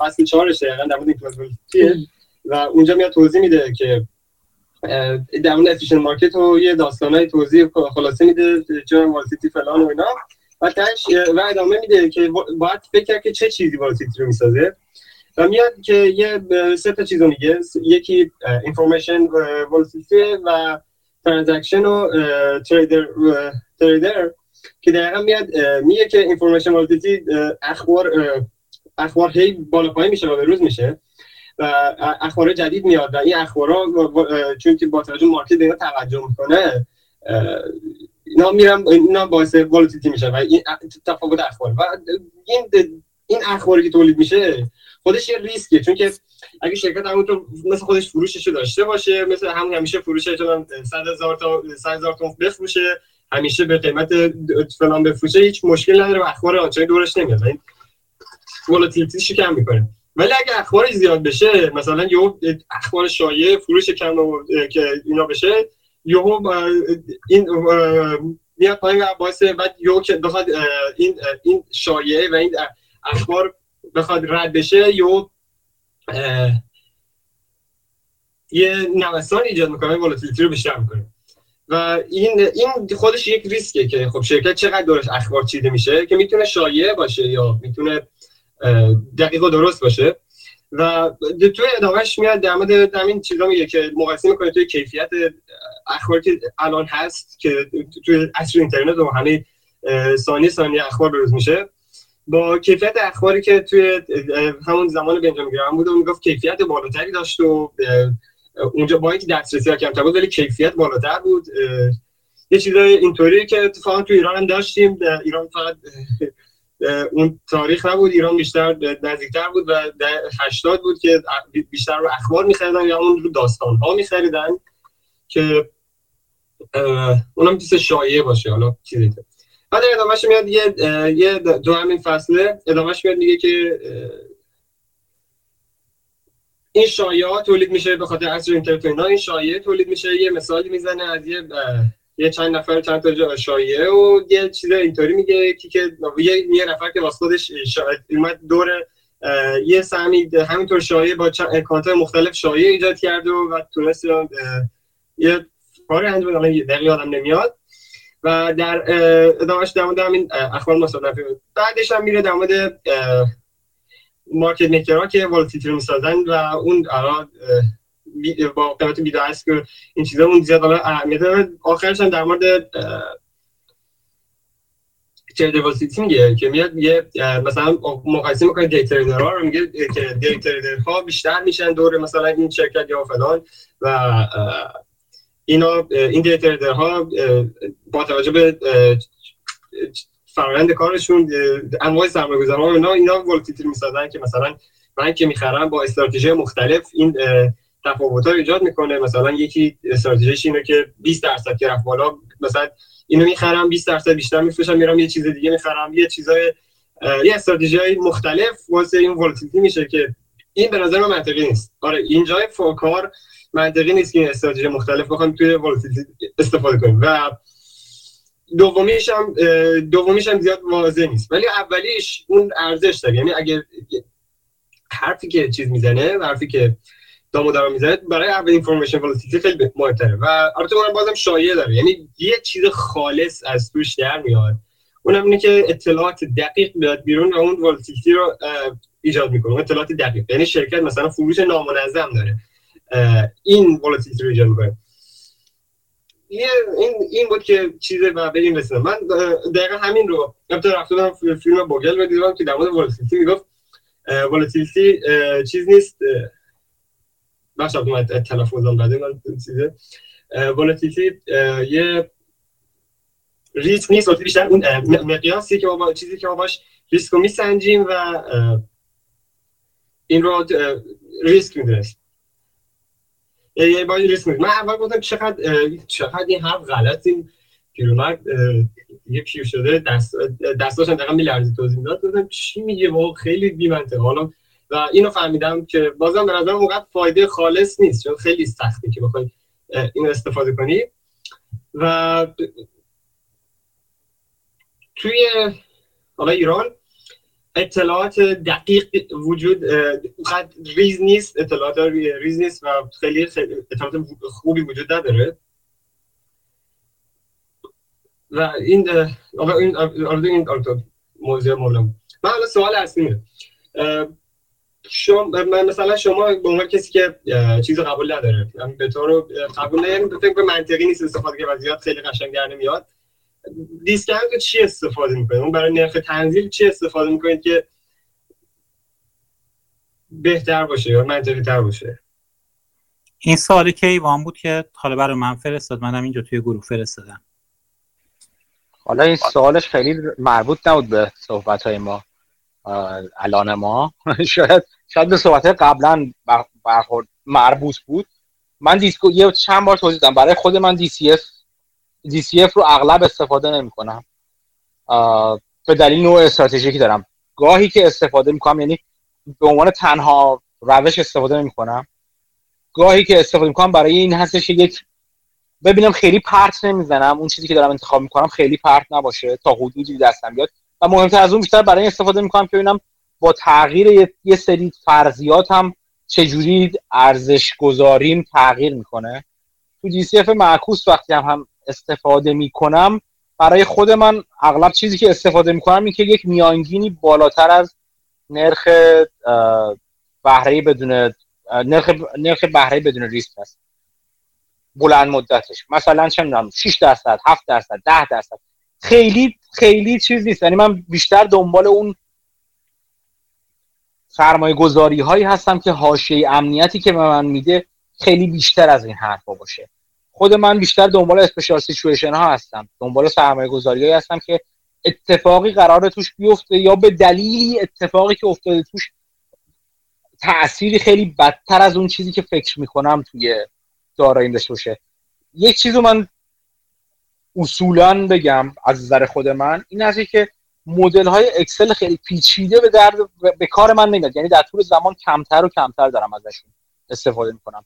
با یه حساب سرانگشتی بیشتر سهام انتخاب میکنم. اون حساب سرانگشتی حساب در حد دبیرستان، یه ذره بیشتر از دبیرستان مثلا، حالا که توان رسوندن اینا توش داره. بیشتر دنبالی هستم میرم که یه وقت اتفاقی که داره میفته از نظر من باعث یه مالتیپل اکسپنشن میشه که چند بار راجعش حرف زدم. شرکت داره نوع فعالیتش عوض میشه، از یک فعالیت با حاشیه سود پایین داره میره با, با یه حاشیه سود بالا و بازار اینو قیمت گذاری نکرده و همچنان داره بهش به عنوان حاشیه سود پایین نگاه میکنه. به این میگم من یه, یه اسپشیال سیچویشن، یک چیزی که در یک وضعیت خاصی داره اتفاق میفته و بعد که شرکت این تغییر وضعیت رو داد ممکنه دیگه من نخوام، اغلب نمیخوام دیگه سهام رو نگه دارم مگر اینکه اون اون چیزی که بهش تبدیل میشه انقدر جذاب برای من باشه که بخوام بلند مدت نگاه کنم. نرخ تنزیل رو چیزی بیشتر از نرخ تنزیل، نرخ بهره دولتی بلند مدت میگیرم، اغلب شش تا ده درصد، بستگی داره که حس و حالم چی باشه. اونقدر هم چیز نمی‌کنم، اونقدر هم سختگیری در موردش نمی‌کنم، چون اون عددی که از این دی سی اف یا دی سی اف معکوس بهش می‌رسم اونقدر باید برای من جذاب باشه.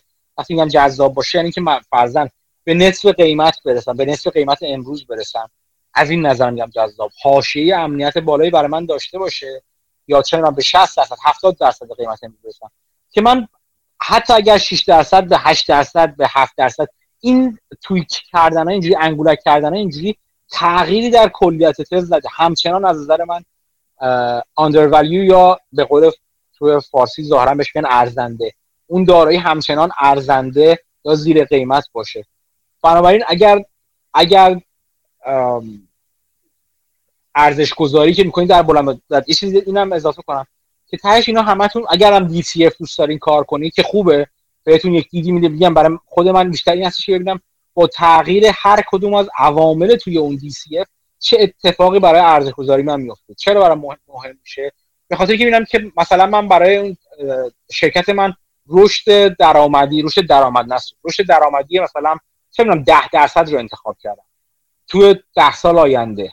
خب اگه مثلا من اون عددمو جابجا کنم، میگم اگه ده درصد نتونم برسم بهش و به هفت درصد، هشت درصد یا شش درصد زودتر برسم، یا مثلا اگه برای ده سال گفتم این رشد اتفاق میفته، بعد مثلا رشدش میشه رشد عادی، مثلا مثلا به سه درصد میرسه، اگه این اتفاق زودتر از ده سال بیفته چه تغییری توی ارزش گذاری من میده؟ آیا اونقدر فضای من خوشبینانه است که یه ذره انگولک کردن توشون کل تز منو فرو میریزه؟ در اون صورت برای سرمایه‌گذاری بلند مدتم در اون صورت این کارو نمیخوام بکنم، اون سرمایه‌گذاری ازش میگذرم. انقدر لبه مرزی من دوست ندارم سرمایه‌گذاری کنم برای سرمایه‌گذاری بلند مدتم. ولی اگه نه، همچنان با انگولک کردن نرخ بهره، نرخ سود، نرخ نرخ رشد درآمد به تبع اون نرخ رشد سود شرکت دیگه، به خدمت شما عرض کنم عوامل مختلف اینجوری تمام ورودی‌های دی سی اف یا دیسکانتد کش فلو، اگه با انگولک کردن اونها همچنان به مورد جذاب، یعنی همچنان جذابیت و همچنان زیر قیمت بودن رو دیدم توی سرمایه گذاری خودم، اون وقتی که برام جالب میشه. این فکر میکنم جواب من بود به این قضیه. در مورد والاتیلیتی هم که صحبت زیاد کردیم و احتمالاً بازم زمان دیگه تو گفتگوهای آزاد میتونیم صحبت کنیم و بیشتر راجبش حرف بزنیم. سعید یه بار یه دسته دار بالا، من دوباره رفت پایین ندیدم. این سعید اومد. میکروفونتو باز کن و شروع کن. سعید صدای تو نمیاد. کسی دیگه صدای سعید رو میشنوه؟ دوستان توی گروه الان صدا میاد؟ بله صدا الان اومد. خب ببخشید داشتم بر خودم حرف می‌زدم. خب خب سلام. آره سلام بچه‌ها، من سعید هستم و امروز قراره درباره فصل ده صحبت بکنم که عنوان فصلش هستش The most important thing is combating negative influences، که اه، اه، یعنی که در درباره تاثیرات غلبه بر تاثیرات منفی که وجود داره میخواد صحبت بکنه. اینجوریه که میاد شش تا و این تاثیرات منفی بیشتر ریشه های احساسی و روانی دارن و میاد اول فصل اینجوریه که این شش تا از مهمتریناشو لیست میکنه و میگه که چرا این اتفاقا میفته و چه تاثیراتی دارن و اصولا در آخرش هم میخواد به ببینه که چجوری میشه بر این مثلا تاثیرات منفی غلبه کرد. و اصولا معتقده که ناکارآمدی ناکارآمدی و قیمت‌های غیر مثلا اشتباه و میسپرایسینگ ها و اینا جاهایی هستن که اتفاقا برای ما فرصت میسازن که ما بتونیم به صورت سیستماتیک عملکرد بهتری داشته باشیم، ولی به شرط اینکه ما در سمت درست اون اشتباه قرار داشته باشیم و سمتی نباشیم که اشتباه رو میکنه. و اینکه چرا اصلا این اشتباه اتفاق میفتن؟ خب به خاطر اینه که این همونطوری که گفتم این اشتباه ها و این تاثیرات بد بیشتر ریشه های احساسی و روانی دارن و چون سرمایه گذاری اصولا عملیه که توسط انسان اتفاق میفته، انسان تحت تاثیر احساسات و روانش هست، اصولا خیلی طبیعیه که این چیزا بیاد توی سرمایه گذاری. دلیل از اولین احساس یا دلیلی که باعث تاثیر منفی میشه از نیل شدید به پول یا همون طمع و ارث خودمون نام میبره و بحث میکنه که نیل به پول در حد نرمالش چیز خوبیه و اصولاً باعث پیشرفت و موتور محرک اقتصاده، ولی خب بوزه وقتی بعد میشه که این تمایل خیلی شدید میشه و به حرص طمع میرسه و وقتی این اتفاق میفته یه جورایی انگار مغز رو دیگه هایجک میکنه و جاهای دیگه مغز مثل پرهیز از ریسک، احتیاط، منطق، به یاد آوردن تجربیات تلخ گذشته و وحشت و ترس و اینا رو میندازه دور و این حرص و طمعه که تصمیم گیری میکنه. بعد اه اه احساس دومی که در برش داره صحبت میکنه مخالف حرص و طمع هستش که ترس شدیده. حالا ترس تا یه حدیش خوبه ولی خب ترس شدید هم از اون بر باعث فلج شدن میشه و باعث میشه که در جاهایی ما نتونیم تصمیمات درستی بگیریم و در بین این دوتا من فکر میکنم کلا بحث سر اینه که تو بازار سرمایه هر تصمیمی که ما میگیریم یه ریسکی داره و یه ریواردی و تو مورد اه اه ترس شدید اینجوریه که ما اون ریسک رو بیش از حد می‌بینیم و و باعث میشه که ما نتونیم تصمیمات منطقی بگیریم. بعد حس سومی که درباره‌اش صحبت میکنه تعلیق ناباوریه. این تعلیق ناباوری مثلا توی خوندن رمان و کتاب مثلا علمی تخیلی اتفاق میفته. مثلا توی کتاب یا یه فیلم علمی تخیلی یک منطق خاص خودش و اون داستان داره و این حس وقتی اتفاق میفته که ما انگار یک لحظه خودمون رو فراموش میکنیم در دنیایی که هستیم و با منطق اون دنیای جدید اون با منطق اون داستان جلو میریم و بدون اینکه بفهمیم که این ترانزیشن رو انجام دادیم.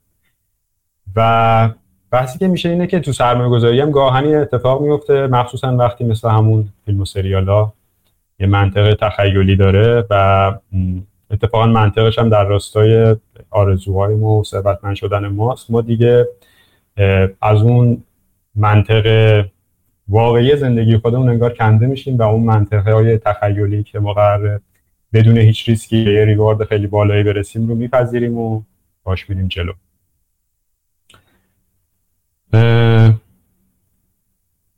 بحثی که یه بحثی که اینجا میکنه اینه که حالا چرا این سه تا احساس اصلا تو جهان سرمایه وجود دارن و پاسخی میده اینه که دلیلش به خاطر وجود عدم وجود خاطرهای گذشته.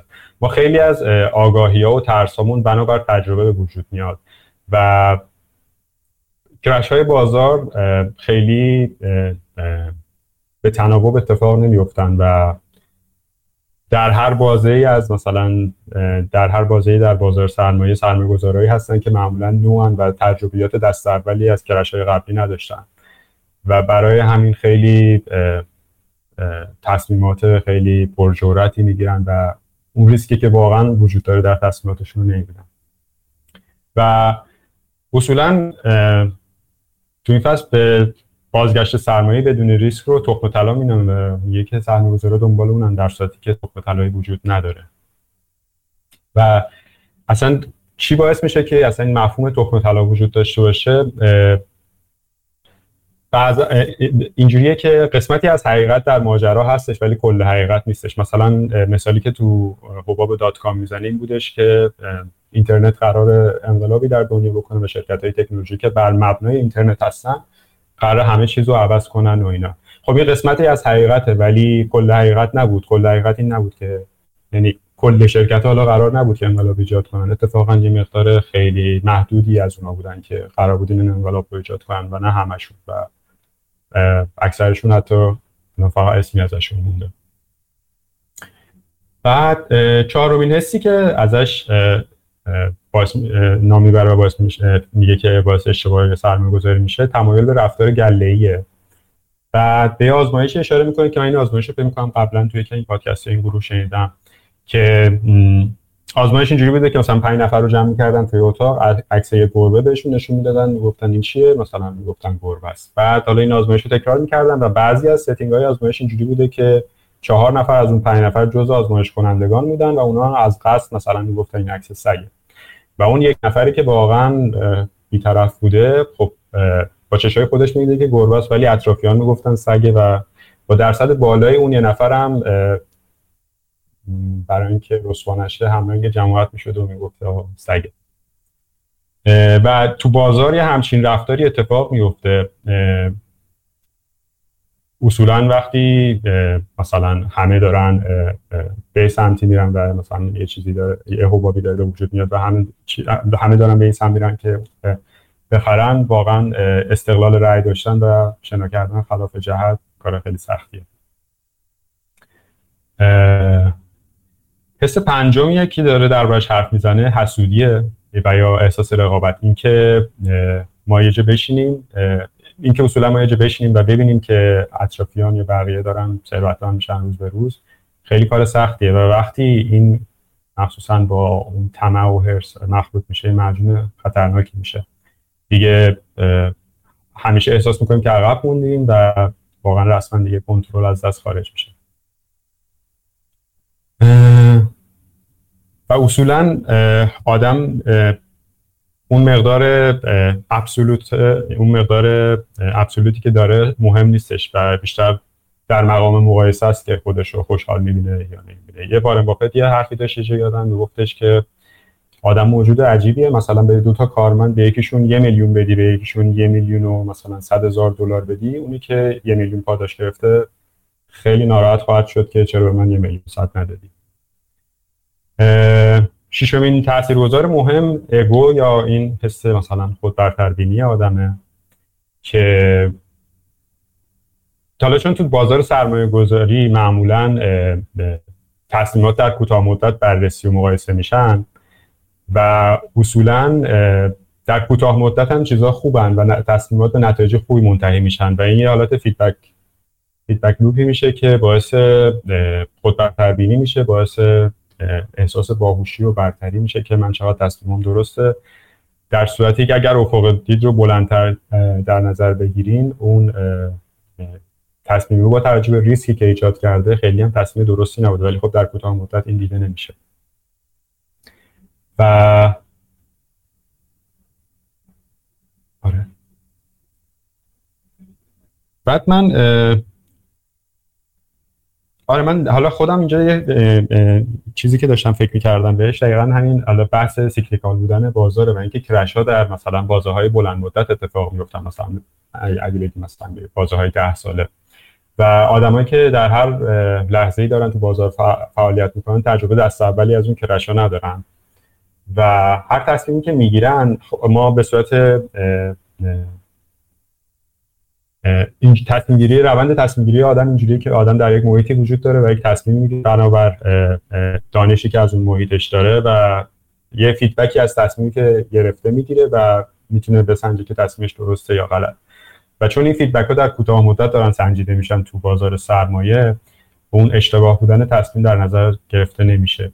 چون اگه ما بلند مدت ببینیم تاثیرات تصمیمات الانمون رو ببینیم و ببینیم بتونیم بسنجیم که چقدر داره ریسک اضافه داره متحمل میکنه بهمون میشه یعنی چیزی که اصلا تصمیم درستی نیستش. بعد بعد درباره این صحبت میکنه که اگر احساس میکنین که این چیزایی که گفته میشه تو تئوری و واقعا همچین اتفاقاتی نمیفته، درباره بحران سال دو هزار حباب دات کام حرف میزنه که اون بازار رو تعریف میکنه که چطور چطور در دهه نود خیلی بول مارکت خیلی خوبی داشتیم و مثلا از سال نود و یک تا نود و نه شاخص اس اند پی پانصد هر سال مثبت بوده و به صورت میانگین سالی بیست و هشت درصد بازگشت سرمایه داشته و این باعث یه خوشبینی و مثلا حال خوب و مود خوب شده بوده و سهم‌های رشد محور هم عملکرد خیلی خوبی داشتن تو این سالا برخلاف مثلا دهه هشتاد که سهم‌های ارز بر ارزش محور خیلی عمل کرده بهتری داشتن. آره یه همچین فضایی بوده و اینکه خب اینترنت تازه اومده بوده، یه خوشبینی خیلی عظیمی درباره اینترنت وجود داشته و اینکه چجوری شرکت‌های تکنولوژی قراره همه چی رو عوض کنن و انقلاب زیادی رو کنن و این باعث شد که یه قیمت‌گذاری‌های الکی بشه و یه شیدایی در بازار به وجود بیاد که همه در نهایت نتیجه‌شو دیدن. تو اون بازه مثلا تو تلویزیون و رسانه ها هم سرمایه‌گذارایی که این رفتارهای پرجسارت و مثلا پرجرأت و بدون مثلا یه همچین رفتارهای انجام میدن، همچین تصمیمات میگرفتن، به خاطر درخشان و باهوش بودنشون مورد ستایش قرار میگرفتن. اصولا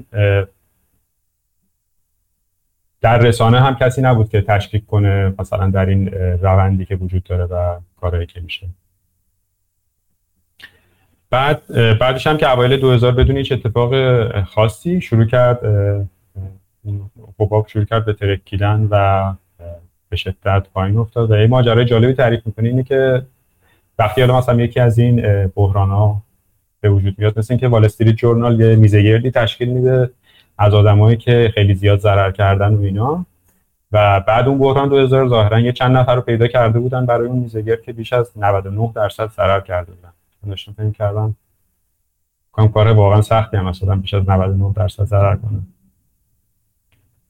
خب اگه برگردیم به اون بازم نگاه کنیم، واقعا اینترنت و تکنولوژی دنیا رو عوض کرده بود و خیلی از چیزایی که مثلا اون موقع وجود داشتن مثل کتاب و سی دی و اینا الان واقعا دیگه خب خیلی کمتر شد. واقعا اصلا نمیشه نفی کرد انقلابی که اینترنت و تکنولوژی به وجود آوردن.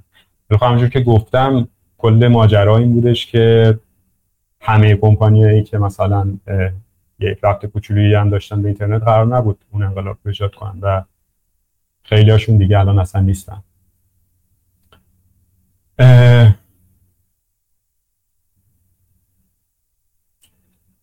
برعکس رفتاری که ما تو حباب داریم، توی رفتار درست رفتاری هستش که ما یک ارزش محوری، ارزش ذاتی یک سهم یا یک دارایی رو در نظر بگیریم و وقتی بالاتر از اون، وقتی قیمت بالاتر از اون میره ما اون رو بخریم و وقتی پایینتر از اون میاد این رو برعکسش رو بکنم. وقتی بالاتر میاد بفروشیم، پایینتر میاد بعد بخریم. و این کاملا برعکس رفتار گله‌ای هستش که بازار سرمایه مثلا توی حباب نشون میده و این استقلال داشتن، استقلال رأی و رفتاری خلاف جهت کردن کار خیلی خیلی سختیه و در وهله اول باید بتونیم این تاثیرات منفی رو بشناسیم و بتونیم بر اونها مثلا کنترل داشته باشیم.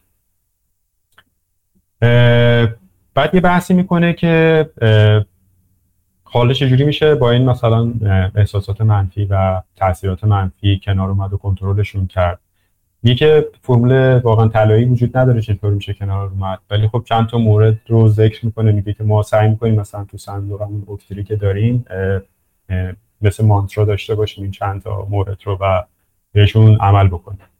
یکیش اهمیت افراطی و خیلی زیاد مفهوم ارزش ذاتی هم که گفتم، اینکه ما همیشه حواسمون باشه که برای یک دارایی ارزش ذاتیش رو حواسمون باشه چیه و اینو همیشه پس ذهنمون داشته باشیم. و مورد دومی که میگه اینه که ما خیلی اصرار داشته باشیم بر این که وقتی که قیمت از اون ارزش ذاتی جدا شد، چه بالا رفت چه پایین، حتما باید یه کاری انجام بدیم، یعنی بالا رفت بفروشیم و اگر پایین اومد بخریم. بعد مورد سومی که آگاهی کامل داشته باشیم نسبت به بازار، که این آگاهی کامل با خوندن مثلا تاریخ بازار ما، مثلا بحران‌های قبلی رو مثلا خوب درباره‌شون بخونیم، حباب‌های قبلی که شکل گرفتن رو خوب درباره‌شون بخونیم، در با قدیمیای بازار و کسایی که مثلا دست اول تجربه کردن صحبت کنیم و اینکه در وهله دوم هم خودمونم این ماجراها رو دوباره تجربه کنیم. ولی خب لزوما لازم نیستش که تجربه دردناکی باشه. وقتی آماده باشیم میتونیم ببینیم دوباره داره حبابی شکل میگیره، ببینیم که حبابی داره میترکه، ولی خب ما در سمت درستش ایستاده باشیم. بعد مورد بعدی اینه که فهم عمیقی از تاثیرات روانی مخرب بر مثلا مواردی که بازار اکستریمی داشته باشیم و بیشتر به این آگاهی داشته باشیم و مشاهده کنیم که رفتارها چجوری هستش. و مورد بعد اینه که به خودمون قول بدیم که وقتی چیزی too good to be true، یعنی خیلی خوب too good to be true باشه، واقعا همینطوریه و چیزی واقعا خیلی خیلی خوب نمیتونه باشه، تخم طلایی وجود نداره. و مورد بعد اینه که آماده باشیم که از بیرون اشتباه به نظر برسیم، چون تصمیم درست گرفتن در بازارسرمایه اصولا خیلی وقتا ما رو در خلاف جهت جریان قرار میده و خیلی جا ممکنه حتی مثلا مسخره یا تحقیر بشیم، مثلا چیزی که برای مثلا مایکل بری تو مثلا دو هزار و هشت وجود اومده بود. آماده باشیم که پوسکولوف باشیم دیگه، که اینا رو بپذیریم که قراره همچین دیدی به همون باشه. و مورد آخرم اینه که داشتن دوستا و همکارایی که مثل ما فکر میکنن تا مواقعی که این خلاف جهت بودن خیلی سخت باشه. ببینیم که کسای دیگه هم هستن که مثل ما فکر میکنن که این جوری قوت قلبی بده و باعث بشه که ثابت قدم باشیم، که فکر میکنم چیزایی مثل این گروه که ما داریم یکی از کارکردهای مثبتش میتونه همین باشه که آدمای دیگه هم باشن که این شکلی فکر کنن. بله، اینم فصل ده تمام شد. اگر سوالی داشتین در خدمتتون هستم. مرسی مرسی سعید جان، خیلی خوب بود. یه لطفی میکنی اون شش تا مورد رو یه بار فقط لیست وار شش تا رو یه بار بگی در انتها، خوبه که بچه‌ها یه بار دیگه بشنن همه رو با هم. بله، خواهش می‌کنم. مورد اول طمع یا میل شدید به پول، مورد دوم ترس بیش از حد، ترسی که پنیکیه، مورد سوم تعلیق ناباوریه، مورد چهارم رفتار گله‌ای، پنجم حسودی یا احساس رقابت و ششم اون حس ایگو یا خودبرتربینی، ارضای این حس ایگو. درسته، مرسی مرسی. اینو خواستم یه بار سعید بگی بخوام که خیلی خوب این جزء فصل بسیار خوب کتابه و خود من چند وقت یه بار اصلا برمیگم یه بار دیگه میخونم این فصل. یه چند تا چیز هستش که چند تا کتاب هست، چند تا فیلم هست، چند تا مقاله هست. من هر چند ماه یه بار یا بعد واقعا چند سال یه بار برمیگردم یه بار اینا رو میخونم، بسته به حال خودم. احساس میکنم که برام اون یه چیزی داره، یک انرژی، نه نه نمیتونم بگم انرژی، ولی یک یک خردی توشون داره که خیلی به درد من میخوره. یکیشون یکی از اون چیزایی که برمیگردم میخونم، جدا از اینکه حالا یه مروری کتاب هاوارد مارش میکنم، این این جزء اون فصلایی که من همیشه دوست دارم. یک بار آدم خوبه مورد به مورد بره روی همینا، در مورد خودش وضعیت خودش رو با بازار بسنجه. در حالت عادی بازار، در حالت خیلی خوش خوشخوشان بازار، در حالت ترس بازار، خوب آدم اینا رو خودش با خودش بسنجه. اینا همون چیزهایی که در واقع باعث حرکت به سمت اکستریم ها میشه، تو تو اون پاندول یا تو اون آونگی که بهار راجبش حرف میزنه. همین احساسات هستن که باعث میشن حرکت به سمت پا... از نقطه تعادل و اون ارزش ذاتی دور بشیم یا برگردیم یا برگرده به سمت ارزش ذاتی. این احساسات هستن که مرور مداوم خودشون مرور مداومشون با خودمون باعث میشه که بتونیم به قول معروف خودمون رو عاقل نگه داریم و وضعیتمون رو متعادل نگه داریم. خیلی وقتا همونطور که سعید گفت، من اینم اضافه کنم، اینکه آدم باید به نظر من اجرای تک تک اینا حالت به صورت اینکه تو ناخودآگاهمون بره و در واقع خودمون رو با این قطب‌نماها بسنجیم، مثل رانندگی که مدام به آینه ها نگاه میکنیم، موقع رانندگی به جلو آینه ها، چپ راست، حواسمون به همه جوانب هست. سخته که اینو تبدیل کنیم به ناخودآگاه خودمون، یعنی یک مهارتی که احتیاج نداشته باشیم به صورت تصمیم گیرانه، آگاهانه، تصمیم گیرانه راجبش تصمیم بگیریم و ازش استفاده کنیم. مهارتی که باید خیلی آگاهانه ازش استفاده کنیم، مخصوصا اوایل کار. که خودم خود من اول اول اول کار هستم در واقع، با اینکه چند سال دارم این کارو میکنم ولی همچنان صادقانه خودم رو اول کار میبینم، در واقع فرض میکنم و میبینم اصلا واقعا خودم رو. بعضی از آدما خیلی، اینم بد نیست بگم، بعضی از آدما خیلی خوشبخت هستن که از نظر روانی از بد، یعنی به صورت نمیتونم بگم ذاتی حالا لزوما، ولی اینجوری بار اومدن که بعضی از این خصوصیات رو دارن. مثلا برای یادآوری بد نیست مثلا به ارجاع بدم به کسی مثل مایکل بری که به خاطر اون نمیخوام بگم اخلال شخصیتی، ولی اون خصوصیت شخصیتی که داره درگیر حرکت یله‌ای اصولا نمیشه، براش مهمم نیست، این اصلا بهش فشاری نمیاد، اینکه وایس رو جلوی جمعیت زیادی و حرف خلاف اونا رو بزنه، قضاوت خلاف اونا رو بکنه، اصولا براش خیلی مهم نیست، دردناک نیست. چیزی که برای من و شما ممکنه خیلی دردناکتر باشه، همه ما دوست داریم توسط جمع بیرونمون پذیرفته بشیم، دوست داریم احمق فرض نشیم از طرف همه. یادتون بیارین اون روی جلد مجله برانز رو که من چند باری گذاشتم رو تو توییتر که فکر کنم سال هزار و نهصد و نود و نه بودش که اونجا گفته بودش که برانز از بافت پرسید که what happened what what happened وارن یان، چیزی که چی شد وارن، چرا چرا دیگه مثل قبلت نیستی، چرا پول در نمیاری، برعکس داری ضرر میدی. خب خیلی شما خودتون رو بذارین جای کسی که یک موقعیت اجتماعی اینجوری پیدا کرده، چیزی که به نظر من واقعا یکی از بهترین و نابغه ترین سرمایه‌گذاران بازار شناخته شده و بوده، واقعا هستش واقعا بافت. بعد بیهو برگردن چی شد، به قول معروف میگن فست در رفت. این بود اون به قول اون چیز فیلم چیزا میگن فرمون فرمون که میگفتن این بود، بافت بافت که میگفتن این بود. و این اینا فشارهای روانی خاصی میاره. این که ببینید که مثلا خود بافت میگه میگه یکی از دردناکترین چیزا اینی که برای سرمایه‌گذارا اینی که ببینن اون چه میدونم آدم نت عامی نه چندان باهوش توی بازار خیلی بیشتر داره پول در میاره و زندگیش خیلی داره جلوتر میره، بازدهی سرمایه‌گذاریش خیلی بهتره تا منی که مثلا اون سرمایه‌گذار خودش فکر می‌کنه، تا منی که تحلیل می‌کنم، من که سواد دارم، من که فکر می‌کنم اون خیلی بهتر داره فکر می‌کنه. اینا فشارهایی هست که باعث میشه که شما رو هول بده به رفت به سمت رفتار غلط. ممکنه قاطی جمع شدن باشه، ممکنه همون اعتقاد پیدا کردن به تخم تخم طلا باشه که سعید ازش حرف زد. به هر کدوم از این چیزا تن دادن، به هر کدوم از این نقاط ضعف و خطاهای مرگبار در واقع تن دادن خیلی خیلی سخته این کار. خوش به حال اون کسانی که در مورد هر کدوم از اینا اون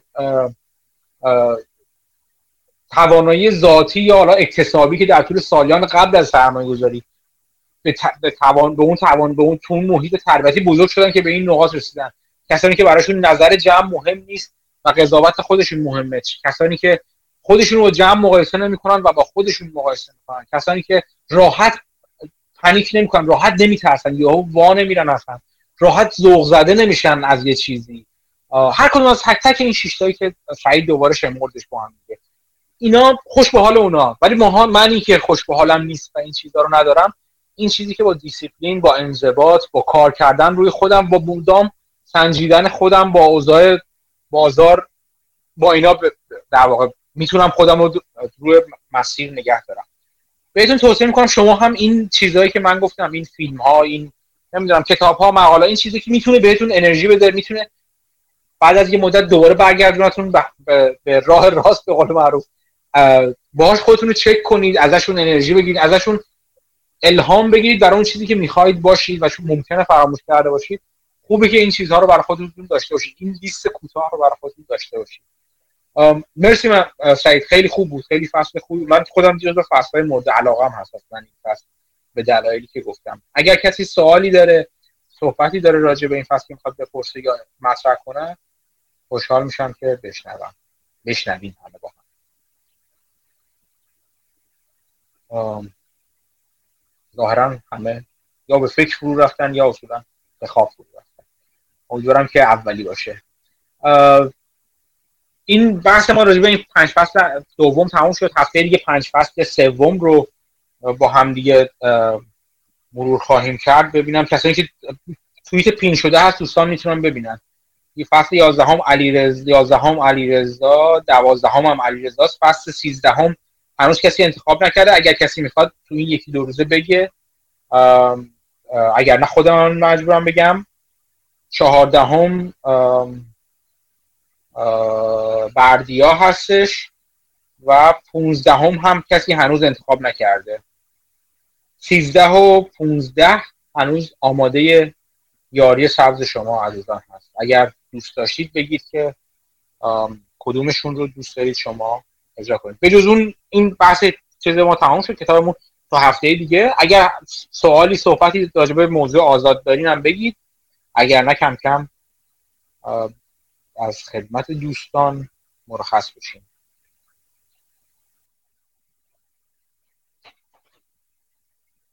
خب ظاهرا مثل که سوالی نیست. یک بار دیگه هم یاد کنم که نه سوال هست. ببخشید بهار اول میخواست بگه. بگو بهار، خودتو آن میوت کنه بگو. سلام، اول که سلام به همه. بعد من به سعیدی سلام مخصوص بدم، خیلی خوشحال شدم که اینجا دیدمت. اون پادکستی داشتید میساختید برای فیلم چی شد سعید؟ سلام برجان، مرسی، ممنون. منم همینطور در خصوصی بهت پیام میدم در برش. باشه مرسی. بعد فصل پانزده رو هم احتمالاً من بتونم حالا دوباره ندی احتمالاً ندی برش دار و اجراش کن. آره آیساد انشاءالله. حالا ببینیم خیلی انشاءالله انشاءالله ماشاءالله نکن دیگه. خب فصل پانزده رو هم به اسم بهار. خب مرسی ممنون. پس منتظر شنیدنش فصل پانزده از طرف تو هستیم. چیز دیگه هم هست که بخوای بگی؟ نه ممنون، مرسی، خیلی لذت. خیلی ممنون از تو که گفتی. مرسی. مسعود سلام. سلام مسعود. نکات ارائهشون خیلی خوب بود، خیلی استفاده کردم. سوال من در مورد چینه و این اتفاقاتی که داره میفته، مثلا این پانصد بیلیونی که میگفتیم از بین رفته عملاً، و اینکه نظر شما چیه؟ این چند تا مسئله است. یکی بحث رگولیشنه که به یه سری اینکام یه سری کمپانی‌ها آسیب میزنه، یکی بحث دیلیستینگی که قراره تو یو اس اتفاق بیفته اگه بحث اکانتینگ کمپانی چینی از نظر یو اس حل نشه، و خب یه سری چیزاش آدم میگه خب قیمت بریز پایین حل میشه، مثلا علی بابا بحث رگولیشنش خب وقتی قیمتش از یه حدی برسه پایین تر که شاید الان رسیده باشه، خب ریسکش خیلی میاد پایین. حالا علی بابا به طور خاص میشه سهامش رو برد توی هنگ کنگ، بعضی از بروکرها این کارو میکنن، از جمله سیتی بانک ظاهرا، ولی خب سهامای دیگه هستن توی سهامای چینی دیگه هستن که توی یو اس لیستن و همچین قابلیتی براشون وجود نداره و اون بحث دیلیستینگ همچنان سر جاشه.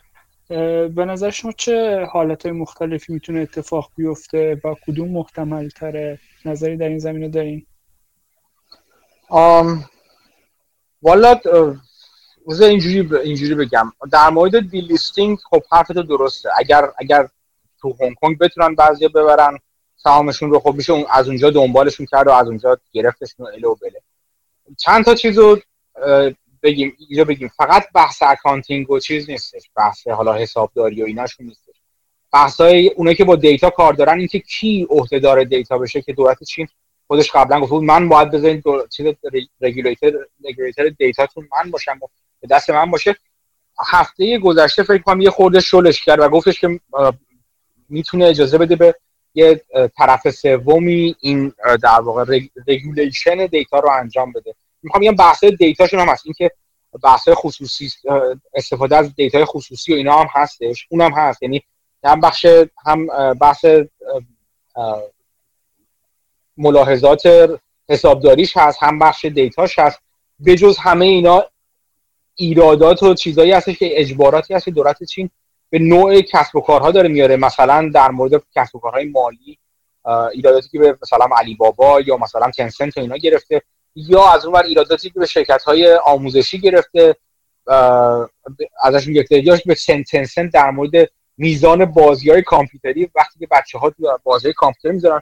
یک بحث چند جانبه است، یعنی از چند جهت همزمان داره تحقیق میشه. شاید یک دلیل این که اینقدر شدید داره میریزه، یک دلیلش این هست اگه خاطرتون باشه مثلا درگیری علی بابا با دولت چین وقتی پیش اومد تا یه حدی اون قسمت اول متوقف شد، وقتی دولت چین جریمه کرد تمام شد متوقف شد، ولی این این دفعه از چند جهت داره وارد میشه دولت چین و هر کدومو از یه جهت با یه تیغی داره میزنه.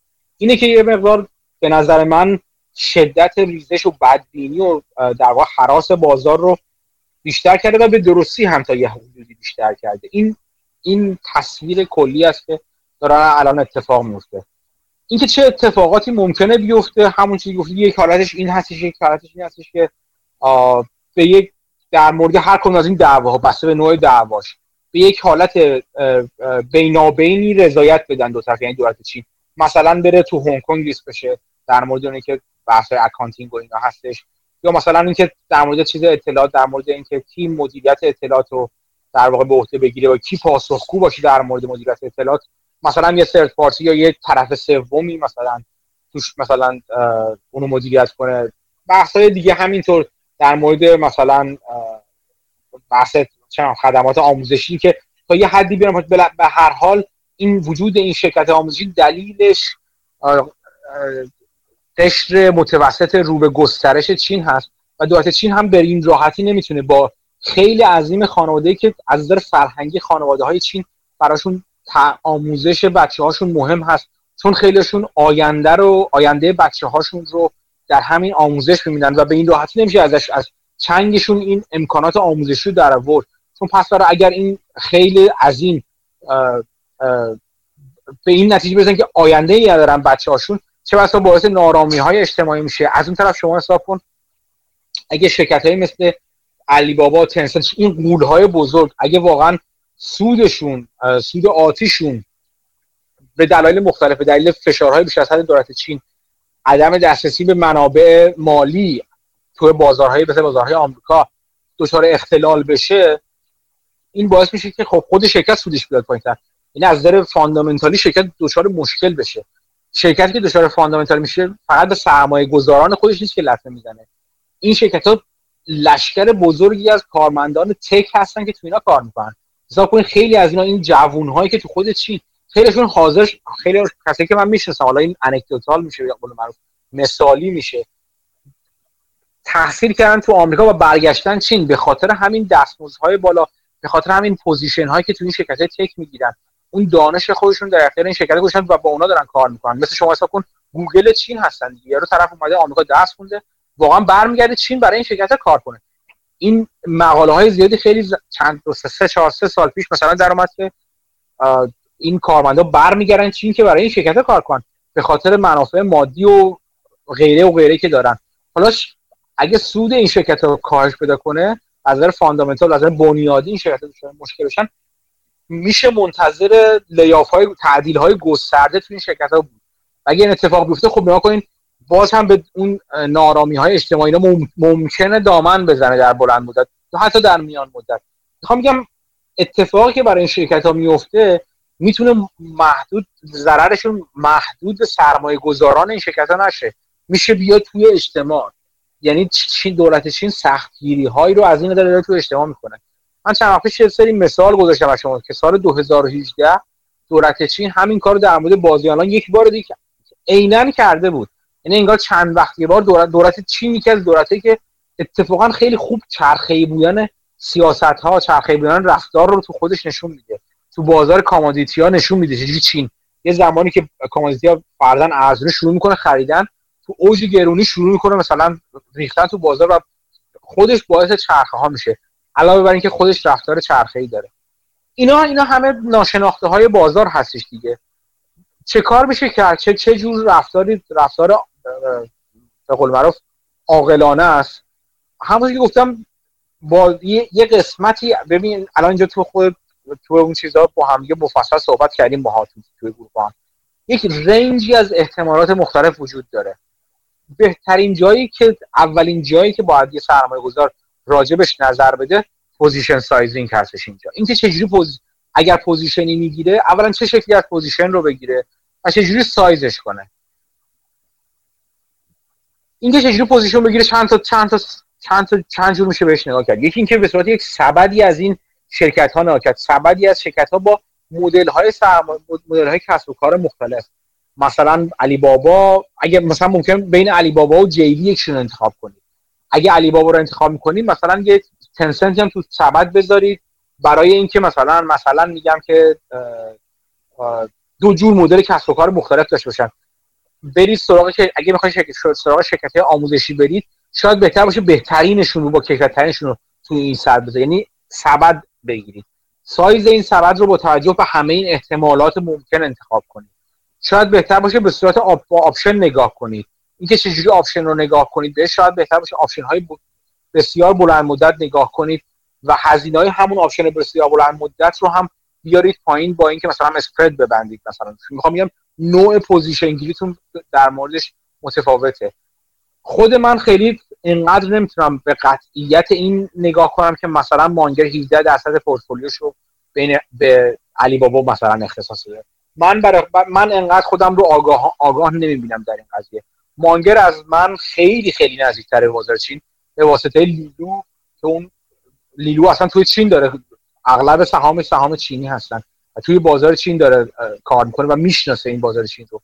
من خودم هیچ وقت به تبع به سابقه خودم هیچ وقت دنبال مانگر یا دنبال بافت توی پوزیشن نرفتم. ممکنه یه پوزیشن رو شروع کرده باشم ولی دنبال اونا سایز نکردم هیچ وقت. همیشه خودم باید برای خودم یه نظری می‌داشتم، یک احساس امنیتی برای خودم می‌کردم، احساس اینکه فقط ممکنه احساس باشه، احساس اینکه میفهمم اون پوزیشن رو، سایزینگ خودم رو میفهمم تو اون پوزیشن. چون مانگر هجده درصد پوزیشن رو گذاشته، من نمیذارم هجده درصد پوزیشن رو، شاید حتی ده درصد پوزیشن رو هم نذارم. اگر بخوام پنج درصد پوزیشن رو بذارم، ممکنه بخوام پوزیشن اون پوزیشنم اون پوزیشن پنج درصدی پوزیشن لورج شده باشه. مثلا برم او تی ام لیپ های لیپ های خارج از پول علی بابا یا اون چی میگن ای تی اف شرکت های بزرگ تک چینی رو بخرم، یا اگر لیپ نخرم مثلا لیپ بخوام بخرم مثلا چه میدونم فورمن کال بگیرم مثلا، یا مثلا کار دیگه که ممکنه بکنم اینه که اسپرد ببندم. میخوام بگم همه اینا یعنی پوزیشن کوچیک ممکنه بگیرم و لورجش کنم، ولی با توجه به همش همین ریسک های مهلکی که وجود داره این کار رو انجام میدم. ولی فکر نمی کنم بدون اکسپوژر، بدون اینکه بدون اینکه هیچ گونه پوزیشن و یا از این موقعیت استفاده کنم، این موقعیت رو رها کنم، این کار رو نخواهم کرد و نکردم. حالا تو پورتفولیو شخصی خواهم پورتفولیو که دارم مدیریت میکنم، نه اونا اونا رو همچنان خیلی عمیق شمار کردم، چون وارد نشم، چون بنز کافی فکر میکنم به با واسطه یا بی واسطه اکسپوژر به چین دارم. ولی تو پورتفولیو ش... کاملا شخصی خودم و پورتفولیو پر ریسک خودم حتما یه پوزیشن روش میگیرم، ولی با توجه به همین ریسک های مختلف. مرسی از توضیحاتون، خیلی خوب بود. آره کلا همچین چیزایی آدم میبینه حس میکنه که وقتی مردم دارن فرار میکنن به سمت در خروج، خب شاید موقعیت باشه آدم سهام بخره. ولی خب هاوارد مارکس اینجا باز چیز قشنگی میگه، میگه کانتراریان بودن خیلی خوبه به شرطی که آدم درست بگه، و اگه کانتراریان بودن صرفا به صرف این باشه که خلاف جهت شنا کنی، خب خیلی وقت آدم غرق میشه. حالا این چین میتونه مثال جالبش باشه که کانتراریان بودن درسته یا غلطه، و خب به نظر من جو جو آوتکامشو میشه دید چند سال دیگه. ولی خب اینکه باز درست بودی یا غلط، تصمیمه میتونه دوباره مستقل از اون آوتکام باشه و خب تحلیلش خیلی پیچیده میشه. درسته، سرمایه‌گذاری کار پیچیده یه دیگه، هم کار هم کاری که سخته از نظر روانی خیلی وقتا، هم پیچیده است. همین که یه چند تا یه چیزی برای شما چیز کنم تصویر کنم یه چیزی رو. این که فصل شما به این نتیجه رسیدی که به درستی چین میخواد اصلا چین مثلا چین سه سال دیگه دوباره همه چی عادی شده و برگشته و اینا. خب چین نه، چین مثلا فقط این چین ب... تصمیم درست میگیره که چین برمیگرده. اگر نوع میخوام بگم نوع پوزیشنتون مهمه. اگر نوع پوزیشنی که میگیرین یه پوزیشن مثلا پوزیشن باشه که دیوریشن یا زمان توش مهم باشه، اینجاست که ممکن اتفاقات خوب یا بدی در موردش برای شما بیفته. یعنی چی؟ یعنی مثلا فرضاً یا یا آپشن بگین، آپشن مثلا چه میدونم شش ماهه برای علی بابا بگین، یا آپشن آتاپمانی شش ماه بگین، یا نه عدمانی بگین اصلا و بازم علی بابا بره پایین تا شش ماه. شاید بعد از هفت ماه برگرده، شاید بعد از یک سال برگرده، شاید بعد از دو سال برگرده. میخوام بگم نوع پوزیشن گیری مهم میشه براتون. خیلی وقتا این چی اسم این این باز سرمایه‌گذاری که خیلی من دوست دارمش، راجرز چی اسمش خدا که کامل هات کامودیتیز رو نوشته، آه... یه چی راجرز اسمش هم نیست برگشت مثل کوچیک شدم نیستش. آه... اون یه حرف خوبی میزنه، چند جا میگه من درست شرط بندی کردم، یعنی جیم راجرز. آره آفرین محسود. چند جا میگه که من درست فلان پیش بینی کردم ولی زمانش رو درست پیش بینی نکردم، یعنی من میگه I was right but I was early too early، یعنی خیلی زیادی زود وارد اون پوزیشن شدم. یعنی میخوام بگم که زمان ورودتون به پوزیشن میتونه تاثیرگذار باشه. اینکه الان وارد بشین و هفته بعد مثلا علی بابا که الان مثلا صد و شصت دلار رسید هفته بشه صد و بیست دلار، درد داره دیگه، خیلی درد داره، چون دردش بیشتره اون موقع زمانی که خبرهای بدتر و بدتر و بدتری داره به اتفاقا وارد میشه به شما. یعنی میبینین خبرها رو و می دنیا تارتر و تارتره و اینکه میبینین کار تمومه. یک یه یه رو تجربه بگم، یه زمانی که یه نشونه‌ای که برای من بدونم بازار الان دیگه داره برگ به کفش رسیده این هستش که خبر بدی راجع به بازار بیاد، راجع به علی بابا، راجع به چین بیاد، ولی سهام علی بابا تکون چندانی نخوره. این به من اینو خواهد گفت که به کف یا یا به کف رسیدیم یا به کف خیلی نزدیک شدیم. یعنی این به من نشون میده که با اینکه خبر بدی اومده بیرون ولی کسانی که سهامدار فعلی دارندگان اون دارایی هستن، دارندگانی هستن که محکم وایسادن و حاضر نیستن دیگه پایین‌تر از اون دارایی پایین‌تر از اون بفروشن. از نظر روانی شاید بخوایم بگین بگین به این، از نظر تکنیکالی بخوایم بگیم میگه به یه خط رزिस्टنس یا مقاومت خیلی محکم رسیده باشه. اگر این اتفاق رو دیدین، خود من به تجربه میگم، اگر این اتفاق رو دیدین یعنی دیدین خبر بعد من مثلا دولت چین اومد گفتش که نه تنها ما درفت مثلا فلان قانون رو آماده کردیم، شما اینجوری که الان دولت چین میگه که ما درفت پیشنویس قانون فلان رو آماده کردیم که پدر شرکت‌های چینی رو در بیاریم از این نظر. حالا اینو من خیلی لوریشو دارم به شما میگم و سهام میریزه. خب اگه پس برای دولت چین اومد بیرون و گفت نه تنها درفت آماده شد بلکه این چه اصلش نهایی شد و این دو این قانون هستش و تصویب خواهیم کرد و اینا، یعنی از اون از اون چیز بدبینانه هم بدبینانه شد ولی بازار واکنش بدی بهش نشون نداد یا اونقدر واکنش بدی نشون نداد. به من اینو میگه که الان به اون دوران کف کف نزدیکتر شدیم نزدیکتر شدیم نمیگم نزدیک، اونجا کف و اونجا بانس میکنه. خود من خیلی وقتا این خوش شانسی رو داشتم که با همین ایندیکیتور یا با همین نشانگر واقعا کفو زدم در دوران قبل در سالهای گذشته. و این در مورد بالا هم هست، یعنی وقتی وقتی شما مثلا میگه شرکتی میبینید که داره رفته بالای بالا شل شده یه خورده، یک نتایج سه ماهه میده بیرون توپ عالی، یعنی عالی عالی، ولی سهام شرکت تکون نمیخوره، حتی مثلا شرکت گایدلاین هاش رو افزایش پیدا میکنه برای سال بعد. یعنی که ما سرها سال بعد نه تنها اونقدر که پیش بینی کردیم بلکه الان پیش بینی ها رو بالاتر میبریم ولی سهام تکون نخوره. اون وقتا که من میترسم میگم الان دیگه واقعا یه اتفاق بعدی ممکنه بیفته به اوج رسید، یعنی دیگه حتی با این وضعیت کسی دیگه پولی نداره بذاره تو اون سهام بخره، همونطور که در مقابلش کسی دیگه نمیخواد بفروشه حتی با اینکه دولت چین این رو اعلام کرد. این از نظر روانی رو به من میگه که الان میتونه زمانی باشه که میتونه کف کف باشه یا سخت سخت. جالب بود، مرسی. یه،, یه چیز مشابهشه که من دیدم توی کمپانیای چیز کمپانیای مالی هم همچه اتفاقی افتاده بود چند سال پیش که چین اومده بود ممنوع کرده بود قرض دادن و وام گرفتن و اینا رو توی رنجی و اینا به شدت سهامشون اومد پایین. بعد یه مدت دیگه سهامشون اومد بود مثلا شاید یک سوم نت کرنت استشون و بعد از اون دوباره مود عوض شد، چند برابر رفتن بالا، الان دوباره رسیدن همون وضعیت چند سال پیشی که میگم. یعنی جالبه این بازار چین کلا. درسته، میگم خیلی جایی که خیلی خوب این حسن حرفای هاوارد مارکس اینا خیلی توش میشه خوب دید. اگه اون به اون نمودارهای سهامی که من گذاشتم برای سال دو هزار و هجده نگاه کنید، یه چیز دیگه هم جالبه که حرف که بهار زد تو حرفش، افول شرک افول این شرکت افول سهام سهام حالا یعنی باید برید بالاتر نکنید، افول سهام خیلی آ... یعنی آروم آروم آروم داره افول میکنه ولی وقتی به, به چیز میرسه به اون نقطه انتهاش میرسه و میخواد برگرده خیلی حرکت شتاب گیرنده و سریع، یعنی خیلی سریع باونس بک میکنه. یعنی فکر, فکر میکنم در عرض دو ماه مثلا چند تا از اون پله های گنده ای که رفته بود پایین و مثلا در عرض چهار ماه رفته بود پایین در عرض دو ماه یهو اون پله ها رو برگشته بالا. اینا رو میشه توش دید قشنگ توی شرکت چینی، چون چون چیز بازاره، چون روانشناسی بازار دیگه. همین که مطمئن میشن تموم ماجرا و اوضاع خوب میشه، چون قاعدتاً فعلا حالا تا در زمان فعلی که میبینیم لطمه چندانی به علی بابا نخورده، مثلا لطمه چندانی به تنسنت نخورده، تنسنت تو چیزش که اون چیزی که اعلام کرده بود که من خبرش گذاشتم که گفته بود برای همراهی با دولت چین پانزده میلیارد دلار در نظر گرفته و گذاشته کنار، و من نوشتم که یک سوم نتینکام سال نمیدونم قبلش بوده، سال دو هزار و بیست بود. یه خورده بیشتر برین تو اون پرس ریلیس دولت چین، پرس ریلیس تنسنت بخونین، میبینین که خیلی سیاستمدارانه نوشته. اولا ننوشته که این پولو میخواد بده، یعنی چیزی الان یک سوم سودش رو بده.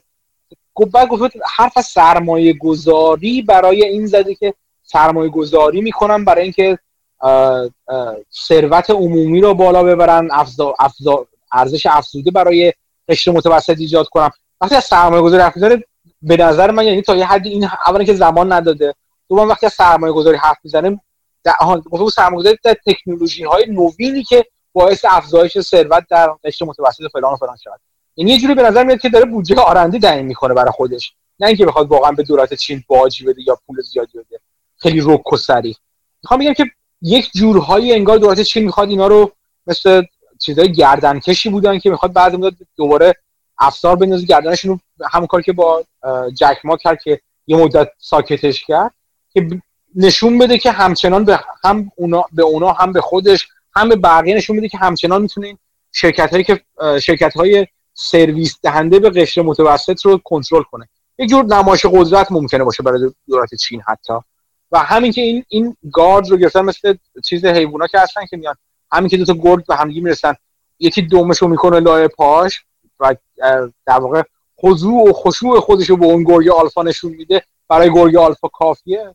همین اتفاق ممکنن در مورد دولت چین هم برقرار بشه، چیزی که بارها بارها نشون داده دولت چین. و اصلا دولت دولت‌های تمامیت خواه اینجوری خیلی وقتا این اتفاق رو میخوام براشون در واقع این این تصویر رو میخوام بدن. ولی آیا اینکه به همین بسنده میکنه این بار هم یا نه، باز همون چیزی که سوال بزرگی است که میتونه سوال میلیارد دلاری و حتی بیشتر از اون هم باشه. دیگه سوال دیگه ای دوستان اگه دارن یا صحبت دیگه ای میخوام بکنن؟ خب ظاهرا صحبت خاصی نیست. از همه دوستانی که این این جلسه ارائه کردن، خانم ندا، بهار، مجید، سعید، همه از همشون تشکر میکنم. تا هفته آینده که دوستان دیگه فصل‌های ج... پنج فصل سوم رو ارائه میکنن، مواظب خودتون باشین، مواظب اطرافیانتون باشین، چیزای جدید یاد بگیرید و به بقیه هم یاد بدین. من اسم بهار رو میذارم برای فصل پانزدهم. یه فصل دیگه مونده، سیزدهم بود فکر میکنم. اگر کسی دوست داره اون فصل رو هم به عهده بگیره. ممنونم. مراقب خودتون باشین. روز خیر. روز شب همگی بخیر. خدا نگهدار.